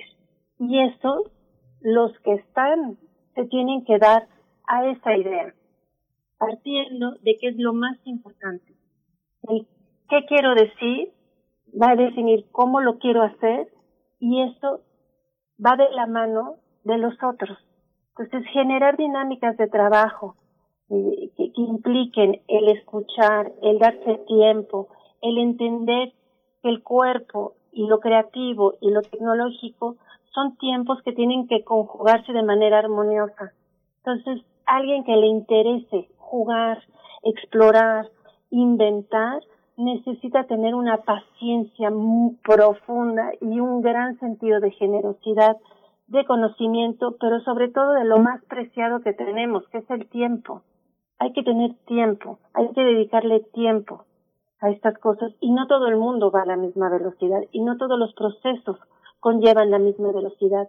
Y aquí no es este quién va más rápido, sino quién llega más lejos. Pues muchísimas gracias por toda esta por toda esta disertación, por todo este, eh, también atreverse a pensar con las propias preguntas que vienen también de nuestros radioescuchas. Alicia Sánchez, muchas gracias por esta mañana. Eh, Minerva Hernández Trejo, también muchas gracias, mucha mierda para este estreno, aunque yo no sé si, si este, el dicho se, sea válido para lo, para lo visual, pero bueno, es un, es un código, es un código teatral. Este, en otros términos diríamos mucho éxito, mucha suerte, pero también a dos mujeres de teatro, pues mucha mierda. Muchísimas gracias, es un gusto estar con ustedes. Hay tres funciones diarias. Sí. Tres funciones diarias, perfecto. Pues estamos ahí en el Aleph eh, para poder disfrutar de el abrazo. Muchas gracias, Alicia y Minerva. Hasta pronto. Hasta pronto, gracias. Gracias. Gracias. Vamos con música. Bueno, hay que inventarnos un nuevo término, Miguel Ángel, para, para, para desear mucha mierda ahora que estamos, bueno, que, que no hay tal, que no están los caballos afuera del recinto esperando y las carretas eh, para el estreno de una obra. Ahora que todos estamos confinados hay que buscarnos nuevos términos. Vamos con una complacencia musical a cargo de Pink Floyd, nada más y nada menos. Es para Miguel Ángel Gemirán, que siempre nos pide fabulosas complacencias. Money es la canción. Pues no, parece que no está sonando nada. Está por ahí muy en el fondo, pero vamos a darle posibilidad porque precisamente, bueno, hay que, hay que agarrarle el ritmo a la tecnología y, y bueno, eh, no, todavía no. Te vamos a deber unos segundos más, Miguel Ángel Gemirán, tu complacencia Pink Floyd para este viernes. Pero bueno, seguimos aquí. Yo me quedé pensando, Miguel Ángel, bueno, en la ciudad en la que me encuentro, en, en estas posibilidades, pues en, es una ciudad muy tecnológica, es una ciudad donde la mayoría de las personas o una buena parte de la población que aquí habita, pues está dedicada a la tecnología, precisamente precisamente al desarrollo de tecnología. Hay una exposición que eh, estoy comprometida a ver próximamente, aunque de verdad es un poco costoso o bastante costoso, pero una exposición de la obra de Van Gogh es una experiencia inmersiva que se presenta muy interesante. Mm, Puedes recorrer eh, los cuadros de Van Gogh, en fin, hay eh, todavía no la no, no voy a verla, pero en cuanto pueda, pues les traigo aquí la reseña un poco en estas comparativas del arte, del arte y la tecnología, Miguel Ángel. Sí, intentaron hacer una, un fragmento de esa exposición que ahora está en San Francisco, aquí en la Ciudad de México, pero es muy, fue muy pequeño, fue muy pequeña la, la, la muestra y no se alcanza a ver en todo, en todo este esplendor. Llevan años haciendo estas animaciones con la, con la obra de Van Gogh y son verdaderamente muy creativas, con, con muchísimos artistas eh, visuales de fundamentalmente de los Países Bajos y de Alemania, de Viena, este, de Suiza, pero este, lo que lograron con esta exposición internacional, que está fragmentada, es muy costosa porque, bueno, es como un gran negocio que trata de recuperar todo lo que los, eh, la iniciativa privada este, ha invertido en crear estas obras, que son mi- mi- este, millones de euros, pero, pero este, yo no tuve oportunidad de ver completa la exposición, entré y salí porque iba, este, pensé que iba a poder verla con eh, niños menores de 10 años, pero no, es, este, es muy rica, es muy extraordinaria, pero no todo se puede se puede, se puede ver con niños, ¿no? Pero sí, a partir de 10 años es verdaderamente extraordinario, ¿no? Bien, pues compártanos también sus experiencias inmersivas en el arte. Vamos, no vamos a ir con música. En este momento vamos a escuchar a la maestra Irene Soria Guzmán. Seguimos hablando de tecnología, soberanía tecnológica. Es el tema que nos presenta Irene Soria. Ella es representante de Creative Commons en su capítulo mexicano, académica, diseñadora y activista de la cultura libre. Singularidades tecnológicas y TICs.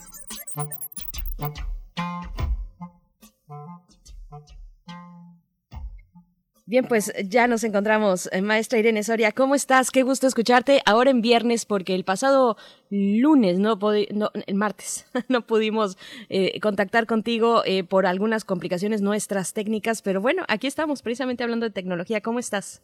Bien, muy bien. Muchas gracias, Berenice. Muy buenos días ahora en viernes. Miguel Ángel, buenos días. Hola, buenos días. escucha también. ¿Qué tal? ¿Cómo están? Pues muy bien, ¿no? Una atmósfera distinta a la de viernes. Y te escuchamos para hablar de soberanía tecnológica. Fíjate que iba a hablar, aprovechando que seguimos hablando de tecnología, iba a hablar de los NFTs. Ah, ok. Entonces, si quieren, me, me arranco un poquito con esto porque sí, es un tema bastante nuevo, ¿no? Es un tema que está literalmente saliendo recientemente en, las, en los debates de pues muchas personas que nos dedicamos a ver eh, los ambientes tecnológicos en el área digital. Y la verdad es que todo empezó porque el 23 de marzo varias secciones de tecnología y varios sitios web eh, pusieron titulares que literalmente hablaban de que los tweets de Jack Dorsey fueron vendidos por el primer tweet de Jack Dorsey fue vendido por 2.9 millones de dólares. Jack Dorsey es el director ejecutivo de Twitter y eh, pues bueno esto causó una ligera conmoción porque una de las cosas que se que se titularon fue también que se vendió como NFT, ¿no? Por 2.9 millones de dólares. Pero bueno, ¿qué es esto del NFT, no? ¿O por qué hablamos de NFT? Eh, rápidamente, el NFT son siglas, las siglas de Not Fungible Token o token no fungible, que por ahí el público radio escucha seguramente ya habrá escuchado la palabra token, eh, lo utilizamos mucho para hacer transacciones bancarias, pero particularmente el no fungible, que es un, término este, muy del derecho también, eh, para poder entender esto hay que saber rápidamente qué es lo fungible, ¿no? Por ejemplo, una cosa fungible, un, medio fungible, un, un, una propiedad fungible, es algo que se consume en el uso, ¿no? Es algo que su valor eh, se da cuando se consume, cuando se usa. Algo como, por ejemplo, que usamos diariamente, el dinero, ¿no? Entonces, algo no fungible es algo único, indivisible, que sí se puede transferir, pero algo que es muy importante es que eh, tiene que probar o prueba su escasez. Digamos que puede comprobar su escasez. Entonces, ¿qué es esto? Dicho de otro modo, eh, como decíamos, pues el token ya lo, hemos utilizado mucho en los terrenos del banco, son medios digitales que usan criptografía muy fuerte para asegurar transacciones y verificación. Pues particularmente el, el token no fungible es una especie de certificado único en el mundo que crea escasez digital verificable. ¿Para qué se utiliza esto? Para las obras de arte, para las obras de arte digital. Es una especie de propiedad digital, una especie de prueba de autenticidad, ¿no? Digamos que si a nosotros nos gusta, no sé, el GIF de un GIF, ¿no? Que nos guste mucho, no sé, el del Niat Cat, el gato con cuerpo de pop art, ¿no? Y con cola de arcoíris, pues podríamos comprar el certificado de GIF original en unos 600 mil dólares, por si es que les sobra 600 mil dólares, ¿no? O el primer tweet de Jack Dorsey, que es el cofundador de Twitter. Pero aquí es muy importante decir una cosa. No se está comprando, cuando estamos adquiriendo o cuando se compra un NFT, no se está comprando la obra digital, o sea, no se está comprando ni siquiera una impresión, pues no se está no se está comprando el archivo, sino se está adquiriendo una serie de metadatos escritos en bases de datos de plataformas especializadas en estas cuentas. Vuelvo a repetir como una especie de certificado digital. Entonces esto es medio controversial porque no estamos comprando ni la obra ni siquiera una propiedad de la obra, es más bien un, un certificado, un sello de autenticidad de que tú adquiriste esa especie de obra digital. Ahora, otra cosa importante también que recordar en términos técnicos es que eh, en Internet recordemos que todas son copias, ¿no? Esto también es como un poco extraño y, y, rompe muchos paradigmas, porque cuando vemos un GIF en nuestra computadora, pues en realidad estamos viendo una copia dentro de millones de otras copias de otras personas que están viendo ese mismo GIF en otras partes del mundo, en otras computadoras. O sea, todo lo que vemos en nuestra pantalla es copia de ese archivo que está en un servidor. Entonces, pues bueno, este mm, este este tema, digamos, ha abierto otra vez los debates de la unicidad en el arte, por ejemplo, ¿no? eh, esto que ya se había venido rompiendo con algunos autores como Walter Benjamin, que ya hablaba de la pérdida del aura en el arte, ¿no? A partir de la época de su reproductibilidad técnica. Entonces, pues bueno, habrá que ver, habrá que ver cómo, cómo va el NFT. Me estoy yendo ahora un poquito rápido porque siento que ya se está acabando el programa. Estamos en el filo. pues bueno, ahí el tema del NFT queda para mucho, mucho de qué hablar. Pues hay que retomarlo, por supuesto, lo que nos estás eh, comentando, esta referencia a Walter Benjamin, en fin, eh, ojalá tengamos oportunidad de retomarlo ya con más tiempo, pero como siempre, eh, querida Irene Soria, te agradecemos esta participación, que te avientes en viernes, te deseamos lo mejor para este fin de semana y, bueno, también un abrazo que como académica esperamos que ya pronto o ya tengas la protección de la vacuna contigo y si no que sea muy pronto para ti. A ver cómo me va. Muchas ah, mañana te vacunan. Pues ya nos cuentas, querida Irene muchas gracias. Un abrazo grande. Otra vuelta. Muchas gracias. Pues ya nos dieron las 10. Este, nos vemos, nos escuchamos el próximo lunes de 7 a 10 de la mañana. Pues esto fue Primer Movimiento. El mundo desde la universidad. Radio UNAM presentó Primer Movimiento. El mundo desde la universidad. Con Berenice Camacho y Miguel Ángel Quemain en la conducción. Frida Saldívar y Violeta Berber, producción. Antonio Quijano y Patricia Zavala, noticias. Miriam Trejo y Rodrigo Mota, coordinadores de invitados. Tamara Quirós, redes sociales. Arturo González y Socorro Montes, operación técnica. Locución, Tessa Uribe y Juan Stack.